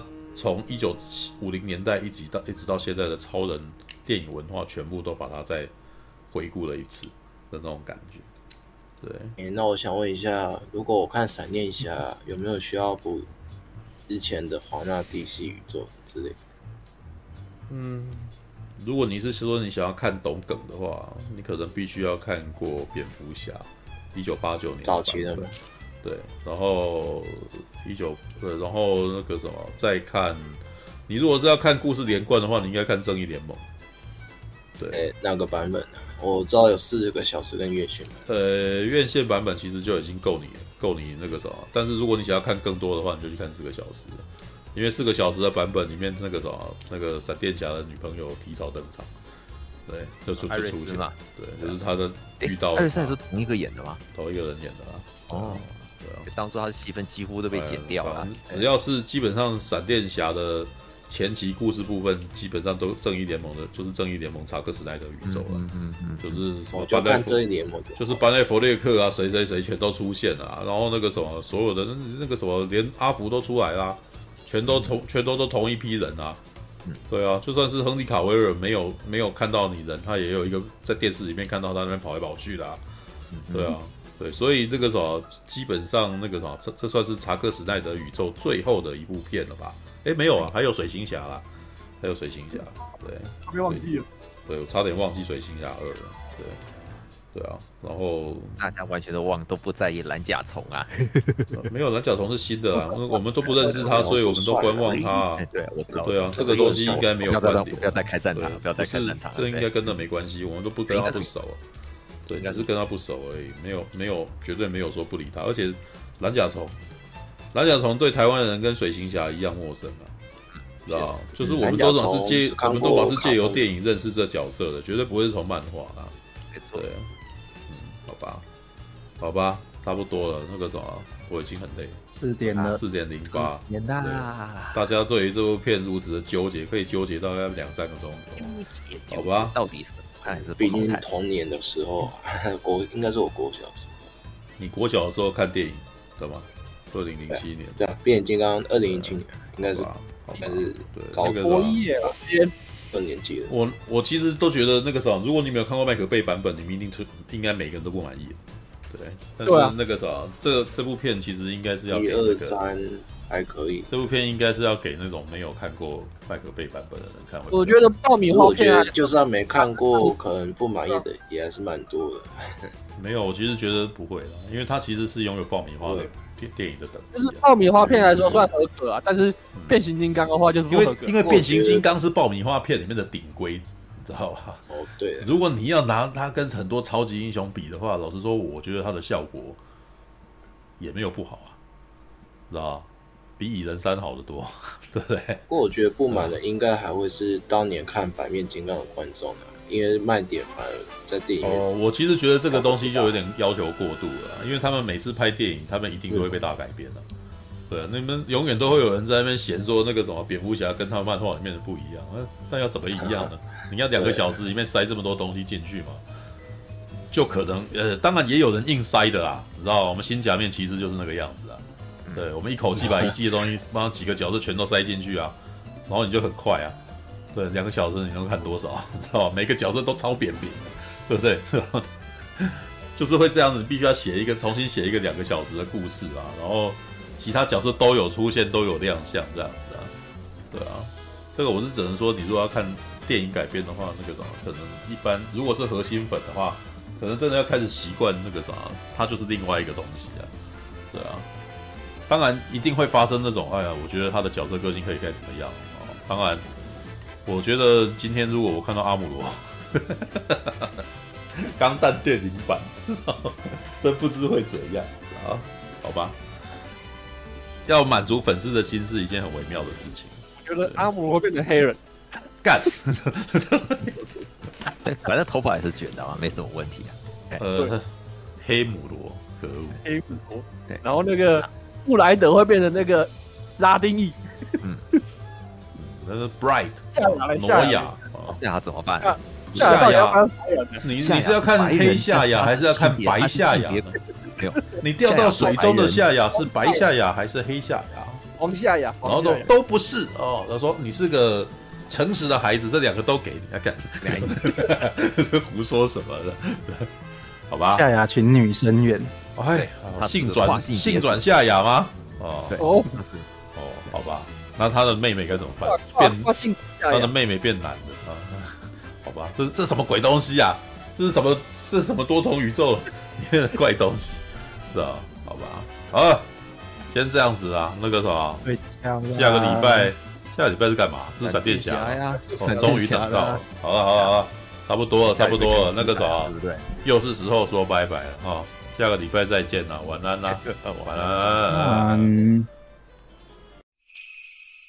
感谢您的收看，喜欢的话欢迎订阅频道哦。我们现在看到霸王龙选手被美女克莱尔举着信号弹领进擂台了，霸王龙选手挑衅帝王霸王龙了。哎呀，观众们看的是目瞪口呆啊！2只霸王龙展开了激烈攻防，霸王龙企图攻击帝王霸王龙颈部，不断撕扯。帝王霸王龙惨叫一声，可是第2下却闪开了，还给霸王龙一左掌击打，右手把霸王龙头往下压，顺势做出了抛摔，霸王龙失去平衡倒地了。帝王抓起来。